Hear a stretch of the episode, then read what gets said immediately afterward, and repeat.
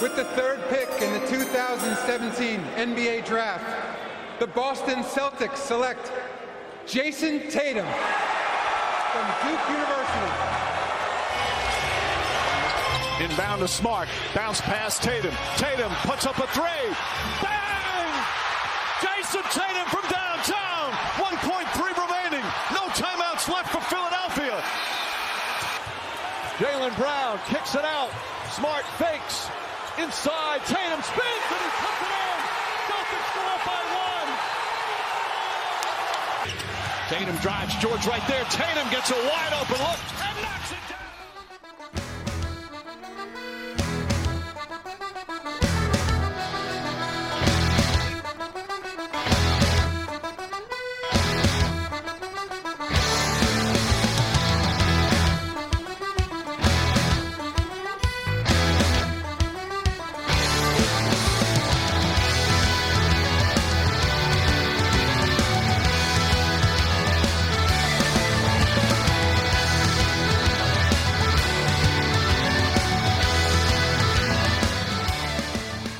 Καλησπέρα, καλησπέρα Celtics, είμαι ο Νίκος. Και εγώ είμαι ο Αντώνης, καλησπέρα παιδιά. Είχαμε πει να σταματήσουμε να μετράμε τα επεισόδια, γιατί εντάξει, έχει μείνει λίγο βαρετό ρε παιδί μου. Ε, θα ξαναπούμε στο 50ο επεισόδιο ο- ότι είναι το 50ο επεισόδιο. Σήμερα βέβαια θα πούμε ότι είναι το 18ο. Και γιατί θα το πούμε, γιατί είναι συμβολικό. Γιατί είναι ένα επεισόδιο τετράφυλλο τριφύλι, ε, Celtics μέχρι αηδίας, γιατί έχουμε μαζί μας τον Παύλο και τον Γιώργο τον Καβάλο από τους μόνο NBA. Παιδιά, καλησπέρα. Γεια σας, γεια σας. Καλησπέρα. Full Καλησπέρα, των παιδες. Celtics είναι η βραδιά. Λοιπόν, να πω ότι είναι 10 παρατέταρτο το βράδυ και παλεύουμε να γράψουμε από τις 9. και όλο Να ξεκίνησε... εξηγήσω γιατί Νίκο, να Ναι. εξηγήσω. Ναι. Όχι, όχι. Ναι, για να δούμε εάν ισχύει τελικά. Λοιπόν, εγώ έθεσα σαν ιδέα ότι έσπασε το Curse of Isaiah, η κατάρα του Isaiah. Επειδή ο Drew Holiday πήρε τη φανέλα με το 4, αφού πρώτα πήρε τηλέφωνο τον Isaiah Thomas για να του ζητήσει την άδεια. Και αρχίσαν εδώ διάφοροι καλοθελητές να αμφισβητούν την ύπαρξη της κατάρας, ενώ ας πούμε, εντάξει δεν ξέρω αν έχετε δει το τι μούτζες έχουμε φάει από τη μοίρα την τελευταία 7 ετία ας πούμε. Τέλος πάντων, και κάπου εκεί, 7 ετία, όχι 6 ετία, 6 ετία, 6 ετία, 7 ετία, τέλος πάντων, ε, και κάπου εκεί άρχισε μία να κόβεται ο Γιώργος, μία να κόβεται το recording, μία να ξανακόβεται ο Γιώργος και να γαυγίζουν σκυλιά, να μπαίνουν νυχτερίδες ε, και άλλα αστεία και δεν έχουμε καν ακόμα μιλήσει για τους Miami Heat. Πες όμως ότι ποιος είναι ο, ο, ο κυ- κύριος αντίπαλος ως προς το κομμάτι της κατάρας. Ο Γιώργος.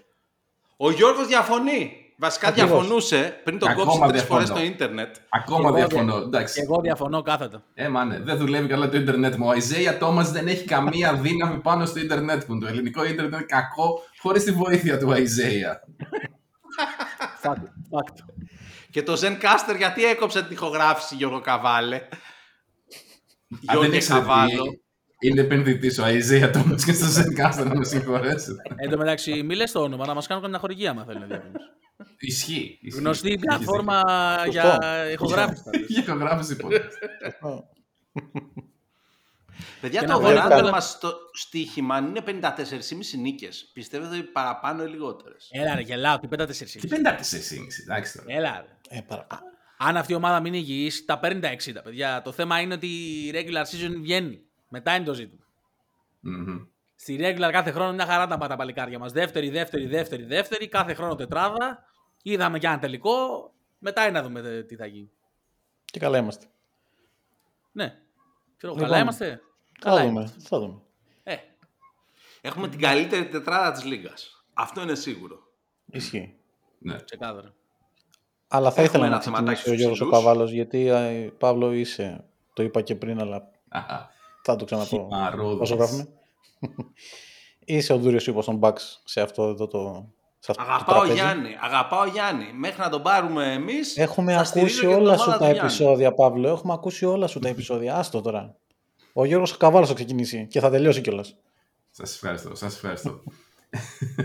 Λοιπόν, εγώ έχω μια συγκρατημένη αισιοδοξία για αυτή την, για αυτή την επερχόμενη σεζόν. Συγκρατημένη αισιοδοξία γιατί ε, έχουμε κάνει κάποιες πολύ δυνατές μεταγραφές. Έχει αλλάξει το ρόστερ που εγώ το πιστεύω ότι χρειαζόταν η αλλαγή στο ρόστερ. Δηλαδή, νομίζω το ταβάνι αυτής της ομάδας το είδαμε τα τελευταία 3-4 χρόνια. Είδαμε μέχρι που μπορεί να φτάσει με, με αυτόν τον κορμό. Ο Brad Stevens έδειξε ότι δεν έχει καθόλου συναισθηματισμούς. Ήταν σε φάση ποιος είσαι εσύ, ο Μάρκο Σμαρτ, επόμενος. Πέρασε έξω. Ε, έχουμε ένα πρόβλημα στο βάθος.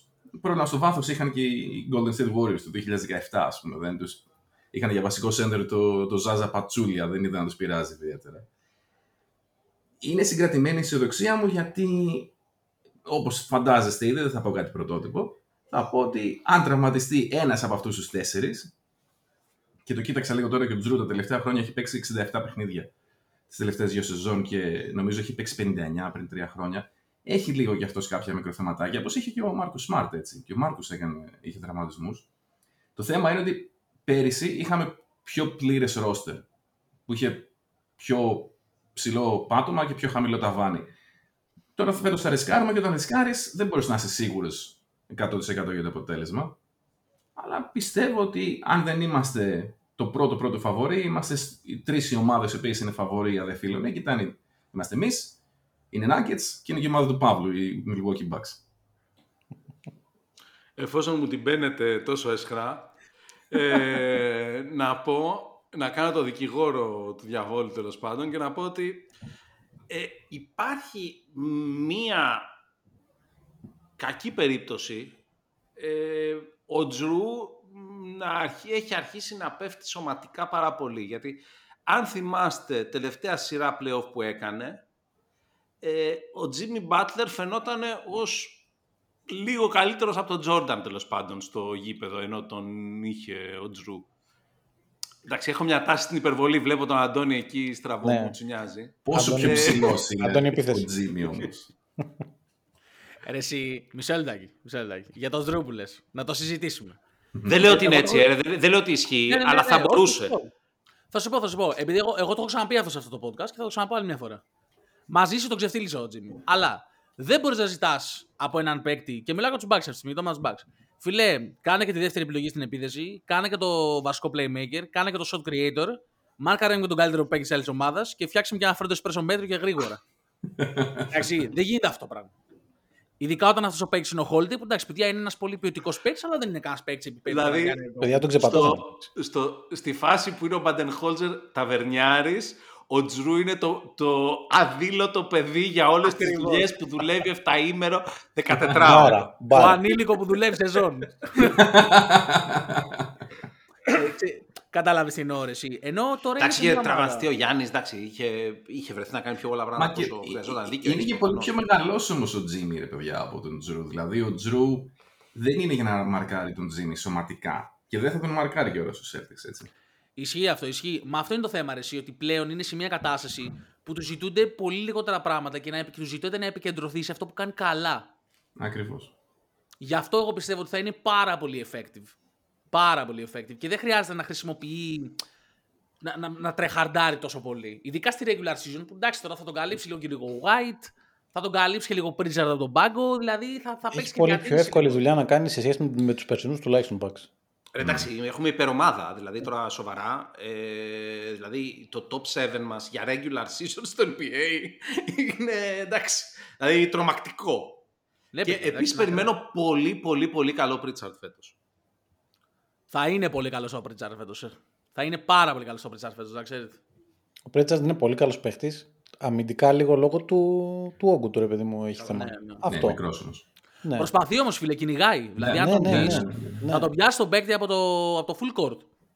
Εγώ τον σέβομαι πάρα πολύ τον Pritchard και χαίρομαι πάρα πολύ που τελικά δεν τον ανταλλάξαμε. Χαίρομαι πάρα πολύ που θα είναι στα πράγματα, ανυπομονώ να τον δω πάρα πολύ. Και που θα έχει αναβαθμισμένο ρόλο φέτος. Ακριβώς, ακριβώς. Και τον αξίζει γιατί έχει κάνει δουλειά. Φαίνεται Ναι, η ναι, βελτίωσή ναι, του, έτσι. ναι. Είδατε τι έγινε τώρα που είπαμε για τους Bucks.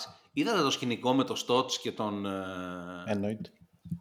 Παιδιά, αυτό, ε, εγώ λέω, ουρλιάζω από πέρσι, που, από τη στιγμή που υπογράψαν τον Griffin, ότι είναι αυτοκτονικό πράγμα για τους Bucks. Να, να βάλεις όλες τις φιλοδοξίες που έχει μια ομάδα σαν και αυτή, αυτή τη στιγμή που είναι championship or bust και να τη δώσεις σε ένα coach που δεν έχει ποτέ υπάρξει head coach στο NBA. Και με, δηλαδή πόσο δεν χρειάστηκε τρεις εβδομάδες για να καταφέρει να τσακωθεί με το Στότς και ο Στότς να παρατηθεί. Που ο Στότς είχε έρθει, ξέρεις, είναι ο, ξέρετε, έτσι είναι ο παλιός ε, των Blazers και Ναι, ναι. πάει τους Blazers τελικούς περιφέρειας και τον είχε φέρει ο Λίλαρ. Δηλαδή, τι να πω. Το συζητούσαμε πριν δύο-τρία επεισόδια που είχαμε κάνει με τα παιδιά των Bucks and Blues ε, ότι συζητούσαμε λίγο για τα προπονητικά επιτελεία. Και μας ήταν δηλαδή πολύ υπέρ του ότι δεν αγχωνόμαστε ιδιαίτερα για τον Griffin γιατί οι Bucks έχουν φέρει τον Stotts που είναι ρε παιδί μου ο προπονητής, ο φ- franchise προπονητής ξέρω εγώ του Portland, ε, Lillard μαζί πόσα χρόνια κτλ. Εμπειρία, οπότε όλα καλά δεν αγχωνόμαστε. Τώρα Καλά πήγε αυτό. καλά πήγε αυτό, ναι. ναι, ακριβώς. δεν ξέρω.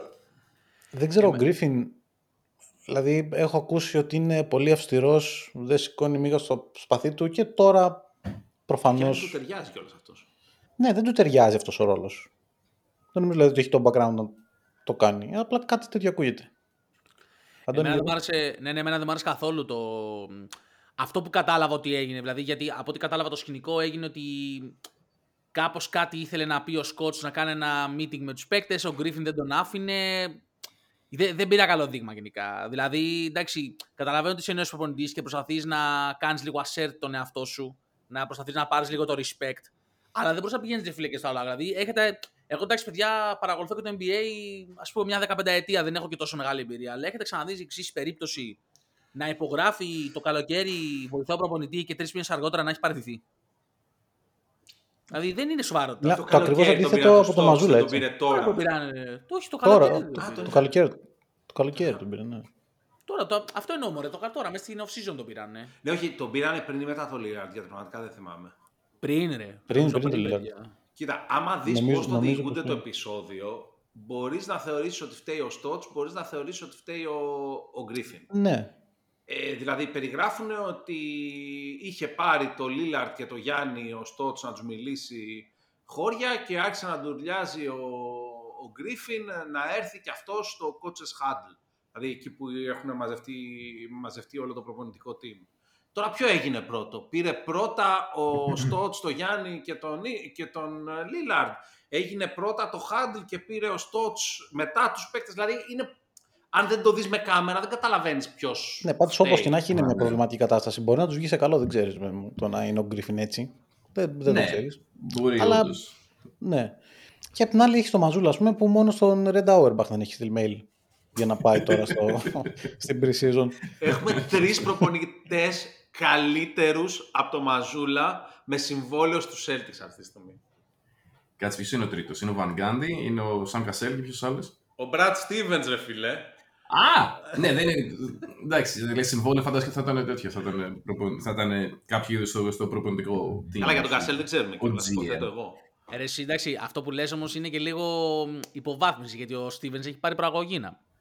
Ναι, αυτό, μπράβο. Έτσι, ακριβώς. δηλαδή, άμα εγώ ας πούμε πάρω μεταπτυχιακό, δεν θα με φωνάζει με τον τίτλο του προπτυχιακού. Κατάλαβες τι εννοώ. Εντάξει, Είναι- τώρα, ε, ε, δεν Ο- ο νομίζω Brad ότι πάει κάνει- έτσι. Ο Μπραντ, ε, εγώ θα, πώς θα πω, πιστεύω ότι είναι σε πολύ γαμάτη θέση. Γιατί αυτή τη στιγμή είναι σε φάση ότι έκανα το, προπο- το προπονητηλίκι μου, είδα ότι δεν δούλεψε και τώρα απλά το φτιάχνω. Και τώρα απλά κα- παίζω, κα- ενώνω τα κομμάτια του puzzle όπως μου αρέσει. Που είπε Smart και για το έξω. Holiday ότι... Ναι, ναι, ξεκάθαρα, παιδιά. Που είπε και για το Holiday, παιδιά, ότι πήγαινα κάθε βάραγα την πόρτα του Ainge κάθε καλοκαίρι και έλεγα μπορούμε να βάλουμε το Holiday. ναι, ναι. Πήγαινα λέει στο κάθε, κάθε λέει, καλοκαίρι και του χτύπαγα την πόρτα και έλεγα κάποιος τρόπος να πάρουμε τον Τζουρ Holiday και με πέταγε λέει έξω από το γραφείο. Επίσης, κάτι άλλο που θέλω να σχολιάσω. Δεν θεωρώ ότι είναι τόσο το πρόβλημα το ότι είναι πρώτη χρονιά προπονητής. Δηλαδή, παιδιά, έχουμε δει και άλλα παραδείγματα. Ο Κέρ την πρώτη χρονιά με τους Γόρες πήρε πρωτάθλημα. Ο Ουντόκα την πρώτη χρονιά με τους Celtics πήγε τελικό. Ανώμια η σύγκριση. Ανώμια η σύγκριση. Ναι, θα- ο Κέρ δεν είναι αυτό το έχει- πρόβλημα, Είχε, αυτό θέλω πάρει, να σου πω. είχε δει, δηλαδή είχε τόσο playoff experience σαν παίκτης. Είχε υπάρξει general manager πριν γίνει προπονητής στους Suns, δεν ξέρω αν το θυμάστε. Ε, είναι οι μεγάλες ομάδες δεν ξέρω, να αυτό. στον Ε, ε, Ναι, ναι, δηλαδή δεν είναι το ίδιο πράγμα. Τώρα για τον Brad που λες, υπάρχει το προηγούμενο. Ξέρεις, πάει τράλε 2006, απολύουμε τον Stan Van Gundy, καλή ώρα, καλή ώρα, και ε, αναλαμβάνουμε την ομάδα και παίρνουμε το τέταρτο πρωτάθλημα του ΣΑΚ. Δηλαδή, δεν είναι ότι σταματάς να είσαι general manager, αναλαμβάνεις και το προπονητηλίκι κατά τη διάρκεια των playoff. Ναι, οκ. Okay. Θα πω, είναι καλό πρόβλημα να έχεις, αν δεν σου βγει ο προπονητής, να έχεις έτοιμους τους υπόλοιπους. Ναι, ναι, όντως, όντως, όντως. Ναι, πέρσι δεν το είχες. Εντάξει, τον Παραστίβες τον είχες. Όντως. Απλά και πάλι εγώ ακόμα πιστεύω πάρα πολύ το Μαζούλα. Δηλαδή, εγώ το εγώ πιστεύω. τον, τον εμπιστεύομαι. Μια χαρά, μια χαρά θα πάει. Πολύ καλύτερα. Ε, το Εγώ δεν Μαζούλα έχω Way- γνώμη. Είναι τόσο δύσκολο αυτό που έπρεπε να κάνει πέρυσι που δεν, δεν μπορείς να τον κρίνεις αυτόν τον τύπο. Δηλαδή, ως, με ποιο τρόπο να τον κρίνεις. Ο Γιώργος διαφωνεί. Ναι, εγώ έχω μια ένσ- ένσταση μόνο στο ότι δεν ξέρω. Sorry. δεν ξέρω κατά πόσο. Γιατί ένα από τα προβλήματα που είχαμε πάντα σε αυτήν την ομάδα ήταν ότι όταν οι παίχτε αρχίζουν να κάνουν τα δικά τους, πόσο μπορεί να τους επιβληθεί, να τους επιβληθεί ο προπονητής. Δηλαδή, Γι' ο αυτό διώξαμε Stevens. το Smart. Καλά, ναι. Ίσως, ίσως ναι. και τον Grant. Και, για, και ίσως γι' αυτό σταμάτησε να είναι προπονητής και ο Stevens, έτσι. Δηλαδή, εκεί πέρα προς το τέλος, το... πότε ήταν που έκανε την αλλαγή το 21, ε, φαινόταν λίγο burnt out, ότι ήταν λίγο σε φάση τι θα γίνει, ρε παιδιά, αυτά τα παλικάρια εδώ πέρα, δεν μπορώ άλλο. Ενώ ο Γιουντόκα που είναι έτσι λίγο, αν επιτρέψετε να πω, σκληρός καριόλης, ήταν λίγο... What? Beep. Ναι, ήταν, ήταν σε φάση ότι τους έλεγε, τους είχε κάνει και call out και σε, σε, σε συνεντεύξεις μετά από μάτς. Σε δηλαδή. κάθε ναι, συνέντευξη ναι. μετά από το μάτι τους έβριζε. ναι, ναι. Ναι, αυτό. Ενώ ο Μαζούλα είναι λίγο πιο κυρίλας. Είναι λίγο πιο θα κάθεσαι εδώ να μασίσει την τσίχλα μου. Πρέπει να έχει άπειρες τσίχλες αυτός εντάξει, παιδιά. Δηλαδή, κάτω από το στρώμα στο κρεβάτι πρέπει να έχει 500 τσίχλες. Και δεν ξέρω, γιατί ε, μια πολύ έτσι, ρηχή ανάγνωση της επίθεσης των Celtics είναι ότι αν μας μπουν τα τρίποντα κερδίζουμε, αν δεν μας μπουν τα τρίποντα χάνουμε. Το οποίο αυτό είναι. Δεν βλέπεις το ποιες συνθήκες κάνουμε τα τρίποντα όμως και όταν τα βάζουμε, αν έχουμε παίξει σωστή επίθεση και αν έχει κυκλοφορήσει η μπάλα πιο πριν ή ξέρω όταν τα χάνουμε ήταν ότι έπαιξε Άιζο ο Jason για 25 δευτερόλεπτα από τα 24 που είχε. Και να προσθέσω πάνω σε αυτό ότι πλέον εσύ όλες οι ομάδες έχουν έτσι την επίθεσή τους που βασίζεται στο τρίποντο. Είναι το παιχνίδι έτσι όπως είναι Ακριβώς, σήμερα, ρε ναι. παιδιά. Δηλαδή Ναι, ναι, ναι. οι, οι Bucks, ας πούμε, που δεν βασίζεται στο τρίποντο. Αυτό. Ακριβώς, Συνέχισε, ακριβώς, συνέχισε, ναι. συνέχισε. ναι, όχι, απλά αυτό δεν ξέρω αν ο Μαζούλα, γιατί πέρυσι για ένα διάστημα είχαμε και την καλύτερη επίθεση στην ιστορία του NBA, έτσι. ναι. σωστά. Δηλαδή ο Μαζούλα την- το έκανε αυτό, δεν το έκανα εγώ. Προφανώς είναι καλός προπονητής. Ε, α- αλλά δεν ξέρω αυτό, δεν ξέρω αν τη στιγμή που θα, θα αρχίσει ο Jason να κάνει τα Άιζο και ο Jalen Brown να θέλει να πάει προς τα αριστερά, να τους πιάσει να τους πει «Μαλακές, θα παίξετε μπάσκετ, κόψτε τα αυτά». Κοίτα, σε καθαρά προπονητικό επίπεδο, εγώ αυτό που φοβάμαι ακόμα φέτος είναι ε, τι γίνεται σε match-up με το Spolstra. Τρομερά εύστοχο νομίζω, ναι. Δηλαδή αυτό, δηλαδή το Griffin είμαι, I'm, I'm, I'm fine with it, δεν, δεν με αγχώνει, μπορεί να βγω λάθος, αλλά Παιδιά, όχι άλλο Μαϊάμι. Εγώ αρνούμαι ειλικρινά. Ναι, Αυτό Εγώ, ε, μπορεί να μην εγώ παίξουμε με το θέλω να Miami το- φέτος. Ναι, εγώ Εγώ όχι, θέλω να το να συζητήσω. παίξουμε, Μισό να- λεπτάκι. Μισό Να λεπτό. παίξουμε το Μαϊάμι, αλλά Δηλαδή- όχι πάλι Μαϊάμι, ρε φίλε, ότι τι. Μισό λεπτό, μισό λεπτό. Δηλαδή πέρσι αυτό που έφταιγε στη σειρά ήταν ότι τον έκανα outcourse ο, ο Σπόλστρα το Μαζούλα. Δηλαδή, τι προπονητική οδηγία, ας πούμε, μπορεί να δώσει στον Γκέλεμ Μάρτιν, έτσι ώστε εκεί που, από εκεί που μάζευε 3 rebounds, ξαφνικά μάζευε 15. Τι προπονητική, τι προπονητική οδηγία είναι αυτή που κάνεις στην ομάδα σου να σου φτάρει 57% από το Ναι. τρίποντο. να το Ε, ναι. καταλάβω δηλαδή. Τι, Ε, ναι. τι προπο... Μπείτε και βάλτε τα. Διαφωνώ, Πώς γίνεται διαφωνώ δηλαδή πλήρως. αυτή η προπονητική Διαφωνώ οδηγία; πλήρως. Αυτό το πράγμα, το, το Miami να βγάζει από τον κάλαθο των αχρήστων συνεχώς παίκτες οι οποίοι για κάποιο λόγο μεγαλουργούν στα play-off, γίνεται από τη δεκαετία του 90 μάγκες. δηλαδή έχει να κάνει με το Ράιλι κατά βάση. Είναι, είναι μια μόνιμη κατάσταση.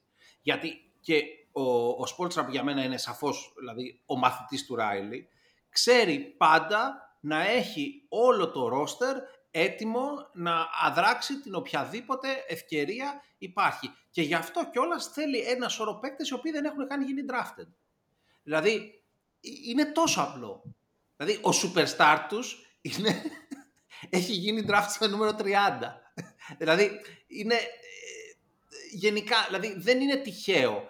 Ενώ αντιθέτως οι Celtics, το πρόβλημα που είχαν και με τον Stevens και με τον Ουντόκα το πρώτο μισό της σεζόν και συνέχεια και τον Μαζούλα, είναι ότι ο λαγός κυχελώνει εντελώς. Αυτοί αισθάνονται ότι είναι καλύτεροι από όλους και ότι έτσι κι αλλιώς, ε, πώς, δεν θα κερδίσουμε εμείς τους hit. Εγώ πιστεύω στο μυαλό μας το χάσαμε το, τη σειρά. Δηλαδή αυτό το ξεκίνημα με το 0-3 είναι κλασικό ξεκίνημα υπεροψίας μιας ομάδας που έχει ε, τρεις ε, high lottery pick βασικούς και παίζει κόντρα στο, στη μεικτή NBA Development League, ας πούμε. Δηλαδή, γι' αυτό θεωρώ ότι είναι ο Σπόλστρα το θέμα. Και εντάξει, προφανώς και σε επίπεδο τακτικό μετά, έτσι. Κάτσε, τώρα φάσει και αντιφάσει. Μία μου λες ότι το θέμα ήταν ότι εμείς το χάσαμε και μετά μου λες ο Σπόλστρα. Δεν... Μα ναι, Ε, εμείς συμφωνούσαμε μαζί Μα σου. το ίδιο πράγμα είναι, ρε. Ο, δεν είναι το ίδιο. Ακριβώς το ίδιο πράγμα είναι. Έχεις δύο ρόστερ, από τα οποία τον Celtics είναι σαφώς το καλύτερο. Συμφωνούμε μέχρι εκεί; Τε- Ξεκάθαρα. Ωραία. Ξεκάθαρα. Το, το, και το roster αυτό των Celtics κάνει underachieve, ενώ τον, τον Miami κάνει overachieve. Στη μία ο Μαζούλα δεν καταφέρνει να πάρει όσα έπρεπε να πάρει και απ' την άλλη ο άλλος τους κάνει να, να παίζουν πολύ πιο πάνω από το πραγματικό τους επίπεδο. Ρε, εσύ ξέρεις τι γίνεται. Ε, εγώ απλά θεωρώ ότι. Δεν σου λέω ότι ο Σπόλστρα έκανε φοβερό coaching σε όλα τα playoffs, όχι μόνο με τη σειρά με τους Celtics. Αλλά θεωρώ ότι παίρνει λίγο παραπάνω credit από ό,τι θα έπρεπε να πάρει για αυτό το φοβερό overachieve που έκανε το. Εγώ το θεωρώ συνέχεια Το του Miami. Bubble. Δεν είναι, δεν είναι δύο ξεχωριστά πράγματα. Τα ίδια πράγματα που είδαμε στο Bubble και από τους Celtics και από τους Heat, τα είδαμε και πέρυσι στα playoff. Σε αυτό συμφωνώ. Να, Ε, να Παιδιά, τους προσθέσω πήγανε λίγο. ακριβώς όπως θέλανε όλα όμως. Δηλαδή, Καλά, ναι. Τους, τους έκατσες στο full. Δεν Ναι, είναι σαν θέμα. να, Ναι, σαν δεν- να, πώς να σου πω, Δηλαδή, σαν είσαι να στο μας 0-3 είχαν του Celtics. μπουτζώσει, σαν ναι, μια Μην- κατάρα μην το που πεις, έπαιζε με Isaiah- το Isaiah- Celtics. Εγώ ας πω το εξής. Εγώ θυμάμαι να κοιτάω μετά τα ποσοστά και είδα ότι στα wide open τρίποτα στη σειρά με τους Celtics σουτάραν 57%. Παιδιά, αυτό δεν είναι απλά το καλύτερο ποσοστό στην ιστορία του NBA. Είναι με τρομακτική διαφορά. Ούτε οι Warriors το κάνανε όταν είχαν τον Γκέρι και τον Clay και τον Durant και όλους τους σουτέρ. Ούτε κα- καμία Παιδιά, ομάδα, δεν- καμία ομάδα δεν το έχεις, έχει κάνει. έχεις το 0-3 τους Celtics. Στο κάνουν 3-3 και όπως το κάνουν με το καλάθι του White στο 0,2. Αυτό το καρδιακό που πήγαμε να Και πάθουμε. πας στο 7ο δηλαδή. παιχνίδι και λες εντάξει παιδιά δεν γίνεται οι Celtics να μην περάσουν στους τελικούς μετά από όλο αυτό. Και στην πρώτη φάση τραυματίζει το Tatum. Ναι. Και θα σου κάνω και το δικηγόρο του διαβόλου. Πόσο αυτό ο Σπόλστρα, ο, ο φοβερός αυτός ε, υπερ, υπερcoach, επέτρεψε το 0-3 να γίνει 3-3. Καλά, άμα, άμα είχε χάσει. Μα άμα, είχε- επειδή άμα το είχε roster αποκλειστεί μας το ήταν Miami, δύο φορές καλύτερο. Άμα είχε Τι αποκλειστεί έγινε πέρυσι το ξαφνικά σε αυτά τα τρία Miami. παιχνίδια. Τι θα έγινε ήταν- ξαφνικά; Συγγνώμη, Ναι, συγγνώμη. θα- συγγνώμη. Ναι, ναι, sorry. Άμα είχε αποκλειστεί το Miami πέρυσι, άμα τους είχαμε αποκλείσει, θα είχε φάει τέτοιο κράξιμο ο, Ναι, ο Spolstra. ξεκάθαρα. Άρα, δηλαδή, είναι κάποιες φορές το legacy, ρε παιδί μου, βασίζεται και σε κάποια πράγματα τα οποία είναι, ξέρεις, και λίγο. Οριακά. Όχι τυχαία, οριακά. οριακά Δεν ναι, αλλά- εξαρτώνται από σένα. Αυτό είναι. Μπράβο, απλά. μπράβο. Δεν εξαρτώνται Όπως από επίσης, σένα. ναι. παιδιά, αν- αν το 21-22 είχε βάλει εκείνο το καλάθι ο Butler, μπορεί και να μην συζητάγαμε για τον Ντόκα ότι ο προπονητάρι Ναι, καταστροφή τι καλό και δεν ξέρω και τι μπράβο, έτσι. ξέρω εγώ, ναι. Ναι, απλά να θυμίσω Απλά ότι να, στο να Bubble- προσθέσω λίγο. Α, sorry. Να προσθέσω λίγο σε αυτό που έλεγε ο Παύλος για τον Σπόλστρα και τον, και τον Μαζούλα. Οι, οι προπονητές κάνουν δύο δουλειές στο γήπεδο. Η μία είναι η τακτική και η στρατηγική και το πώς θα παίξουν και τι θα κάνουν, και το άλλο είναι διατη- η, πώς το λένε, η, δια, η διαχείριση της ψυχολογίας των παιχτών. Δηλαδή που όταν θα ζορίσουν τα πράγματα, ε, θα πει ο Σπόλστρα, μαλάκες, παίξτε όπως ξέρετε να παίξετε, ρίξτε τα σουτ, θα μπουν. Συνεχίστε, ξέρω εγώ. Θα... Ενώ ο Μαζούλα, ο οποίος είναι και πιο μικρός σε ηλικία για τον Χόρφορντ, ξέρω εγώ, Τώρα δεν ξέρω γιατί τον κράζω τόσο πολύ τον άνθρωπο. Δεν είναι ότι μια χαρά προπονητής είναι. Πέρυσι τον υπερασπιζόμουν full. Αλλά δεν ξέρω αν ακόμα ο Μαζούλα έχει αυτή την ψυχολογική την, την, τη διαχείριση των παικτών, η οποία είναι ίσως εξίσου σημαντική και με, την, και με την τακτική. Πάντως φαίνεται ρε παιδί μου ότι με- εσωτερικά τα έχουν βρει. Δηλαδή ότι τον γουστάρουν οι παίχτες. Καλά, ναι, άμα, άμα δεν τον θέλανε θα είχε φύγει σίγουρα. Ναι, δεν, πώς. είναι- δεν είναι θέμα. Τέλος πάντων, ναι, παιδιά, δεν, ε, δεν θέλουμε να πούμε κάτι για κανέναν. Γαμό του προπονητέ είναι ο Σπολστρά. σω αυτή τη στιγμή είναι και ο καλύτερος προπονητής στο NBA, εγώ δεν λέω. Φοβερός προπονητής είναι και ο Μαζούλα. Αλλά τώρα δεν μπορώ εγώ να, να κοιτάξω την περσινή σειρά που την είδα. Είδα. Όχι, εντάξει, δεν τα, δεν λέω ψέματα, δεν τα είδα όλα τα παιχνίδια. Νομίζω είδα 5 από τα 7. Ωραία. Εγώ αυτό που είδα ήταν ότι στο Game 4 αποφάσισε ο, ο Μαζούλα να βάλει τον Dayton πάνω στον Butler. Ο Butler από τότε για δύο παιχνίδια ήταν άφαντος, έγινε το 3-2.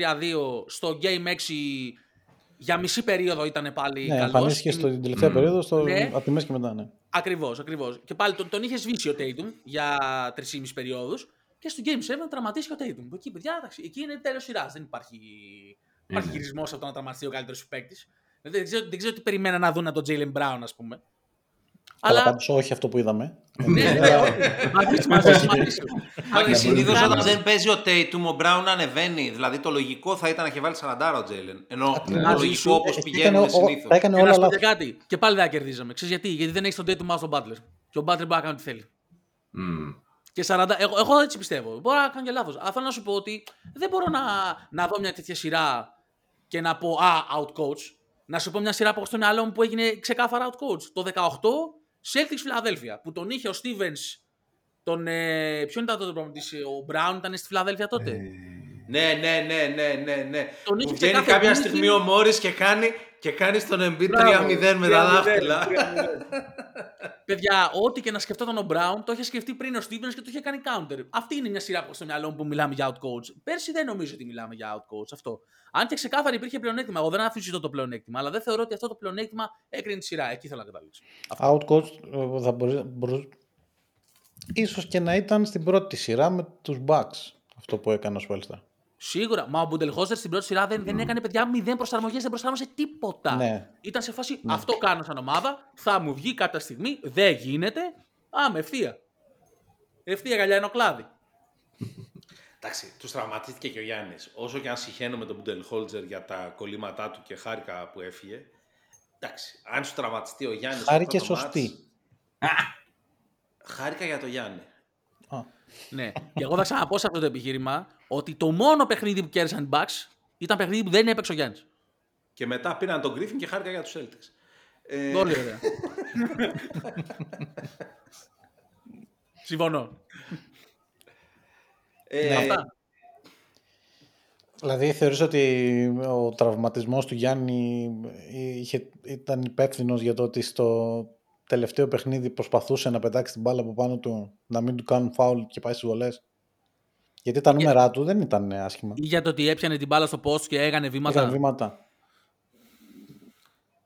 Γενικά αυτό το τελευταίο μάτι ήταν μια τραγω... ήλαρο τραγωδία που δεν ξέρω καν ακριβώς τι σημαίνει. Αλλά ακούγεται Δεν ήταν αστεία μόνο στο λέξη. τελευταίο match. Και στο Game 5 έπαιξε στο 5, δεν έπαιξε που το κάνανε το πέντε- Miami το το- 3 η σειρά, αυτό ήθελα να πω. Η σειρά, Στο πέντε, κρίθηκε- το τέσσερα, το συγγνώμη. τε- η σειρά κρίθηκε στο προτελευταίο μάτς. Που τέταρτο, γύρισε ο ναι. Γιάννης, ήταν σίγουροι οι Bucks ότι τώρα έχουμε το Γιάννη, τους πατάμε. Και ε, τον ήπιανε. Και εκεί πέρα, δηλαδή δεν πιστέψανε τι είχε συμβεί και δεν, είχε- δεν ήταν έτοιμοι για το Elimination Game, κατά τη γνώμη μου. Ναι, ναι. Οκ, για πάμε στα φρέσκα κουλούρια. Ε, στο οι Bucks, εντάξει, το, η προσθήκη του Lillard τρομακτική, όντως. Δηλαδή είναι ακριβώς το κομμάτι που έλειπε δίπλα από τον Γιάννη. Δεν μπορούσε να βάλεις κάτι πιο ταιριαστό. Εντάξει, δεν μιλάμε τώρα για κάρι. Αλλά ο Lillard νομίζω ότι είναι ό,τι πιο ταιριαστό δίπλα στο, στο Γιάννη. Χάνοντας τον Τζρου. Όμως, εγώ δεν νομίζω ότι είναι. Καλά, προφανώς είναι πολύ καλό trade για τους Bucks. Το να δίνεις Τζρου, παίρνεις Lillard. Αλλά μήπως χάνουν κάτι παραπάνω από τον Τζρου. Ναι, σίγουρα χάνουν στην άμυνα. Δηλαδή η περιφερειακή τους άμυνα πέφτει ένα επίπεδο χωρίς τον Τζρου. Και θα βάλω και τον Grayson Allen παρόλο που είναι αχώνευτος και ξεκάθαρα υπερτιμημένος. Και ο Τζεβόν Κάρτερ έφυγε έτσι. Και ο Τζεβον Κάρτερ. Μπράβο, ναι, σωστός, το έχω ξεχάσει. Μπορεί να είναι λίγο κοντούλης, αλλά ήταν πολύ σκληρός αμυντικός και πολύ. Παίζει πάνω από το ύψος του, ας πούμε, ρε παιδί μου. Μπορεί να μαρκάρει για πιο ψηλούς παίχτες γιατί είναι έτσι σκληροτράχυλος και, και με έμφαση στην, στην άμυνα. Δηλαδή, είναι ξεκάθαρα λοιπόν ένα επίπεδο πιο κάτω η, η περιφερειακή άμυνα των, ε, των Bucks. Γιατί και ο Chris Middleton δεν είναι ο Chris Middleton που ήταν κάποτε. Στην άμυνα δεν το έχει το παλικάρι, είναι πιο αργός. Και είναι και τώρα πόσο είναι, 31-32 πόσο είναι. Ο Παύλος κάτι θέλει να πει. Ε, φίλε, πέσανε ένα επίπεδο στην περιφερειακή άμυνα επειδή έφυγε ο Holiday και πέσανε ένα δεύτερο επειδή ήρθε ο Λίλαρντ. Δηλαδή πήρανε ένα, τον καλύ, ένα από τους top 5 αμυντικούς και φέρανε έναν από τους χειρότερους 5 αμυντικούς. Παρέμβαση έκπληξη από τον Παύλο. Τι; Αλλά μου έκανε εντύπωση ότι σήκωσε το χέρι, γι' αυτό ήμουν σοκαρίστηκα. Λέω, Παύλος, Ο παρέμβαση ε, έκπληξη με τη λογική ότι είπε κάτι κατά τον Bucks.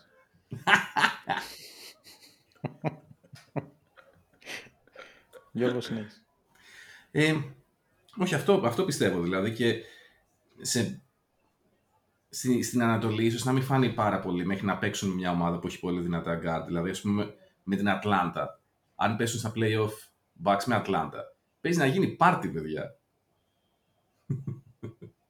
δεν είναι τώρα. Δηλαδή, και δεν είναι μόνο, δεν είναι μόνο ο Trey Young και ο, ο, ο Murray. Είναι και ο, ο Bogdan, ο Bogdanovic, έτσι. Μπορεί να σου κάνει πολύ ζημιά άμα, δεν, άμα πάνε τον Μαρκάρι, ξέρω ποιος έχει μείνει τώρα. Πάνε τον Μαρκάρι ο Μαλίκ Monk. Το Μπίσλι. Ο Μπίσλι και λέω, ναι, sorry, ο Ναι, Μαλίκ Monk είναι στους Kings. Ε, αν πάνε τον Μαρκάρι ο Μαλίκ Μπίσλι. Παρ' όλα αυτά, εντάξει, κοίτα, Γιάννης και Ντέιμ είναι, είναι ένα θέμα, έτσι. Δηλαδή, άμα το βλέπαμε τεράστιο. αυτό... Ε, κάτι πλάσανε. λίγο. κάτι λίγο. Απλά οι- για τους, οι, οι- οι Bucks θα- ή θα τους βγει σε καλό αυτό το ότι είναι η τελευταία, ίσως η τελευταία τους ευκαιρία με αυτό τον κορμό. Γιατί ο Μπρουκ τώρα είναι 35, πόσα, πόσες χρονιές έχει ακόμα; Ε, είπαμε, ο Chris Middleton έχει τάσεις προς τους τραυματισμούς. Ο, ο, ο Lillard το ίδιο, ο Lillard ήταν και 33. Και με Ναι. rookie, και, και πόσο ωραία που είναι όλα- όλοι αυτοί με rookie προπονητή το διασκεδάζω πάρα πολύ. Ε, εντάξει, έχουν τον Crowder που μπορεί να είναι και ο καλύτερος αμυντικός του ρόστερ. Βάζω το και το Γιάννη μέσα. Ε, καλύτερος ο Εντάξει. Crowder από το Γιάννη. Όχι, βάζω, όχι, δεν είπα αυτό. Α, sorry. Λέω Ε. ότι ψ, τουλάχιστον στο κομμάτι της περιφερειακής άμυνας, ίσως είναι ο καλύτερος τους αμυντικός ο Crowder. Απλά ο Γιάννης, όπως πολύ σωστά λέει ο Αντώνης, δεν τον έχουμε δει ποτέ να μαρκάρει τον καλύτερο παίχτη τη ομάδα. Το απαγορεύει ο Μπάντεν Χόλτζερ. Το Σωστά. απαγόρευα. Το απαγόρευε, ναι. Αντώνη, Ε, ναι, ναι, εγώ αυτό που θέλω να πω είναι ότι ο μόνος τρόπος να δω τους Bucks ως φαβορή για το πρωτάθλημα και κατ' επέκταση για την Ανατολή είναι με κάποιο τρόπο, το οποίο δεν το πιστεύω ότι θα γίνει, γι' αυτό και είμαι πολύ άνετος, ο Μίτλετον να βρει τη φόρμα που είχε το 21. Αν ο Μίτλετον βρει αυτή τη φόρμα και έχουν αυτή την τριάδα, τότε παιδιά ναι εντάξει, είναι το φαβορή. Γιατί μιλάμε για ένα Μίτλετον ο οποίος τότε, παιδιά, αναλάβανε και αυτός αμυντικές υποχρεώσεις πριν τους τραυματισμούς. Ήταν πολύ καλός αμυντικός ο μιτλετον και δεν τα είχε πάρει όλα επόμου ο Τζρου. Ναι, ναι, ναι. Έτσι. Και μιλούσαμε για μια τρομακτική περιφέρεια. Τώρα, παιδιά, ο Μίτλετον εμένα εντάξει.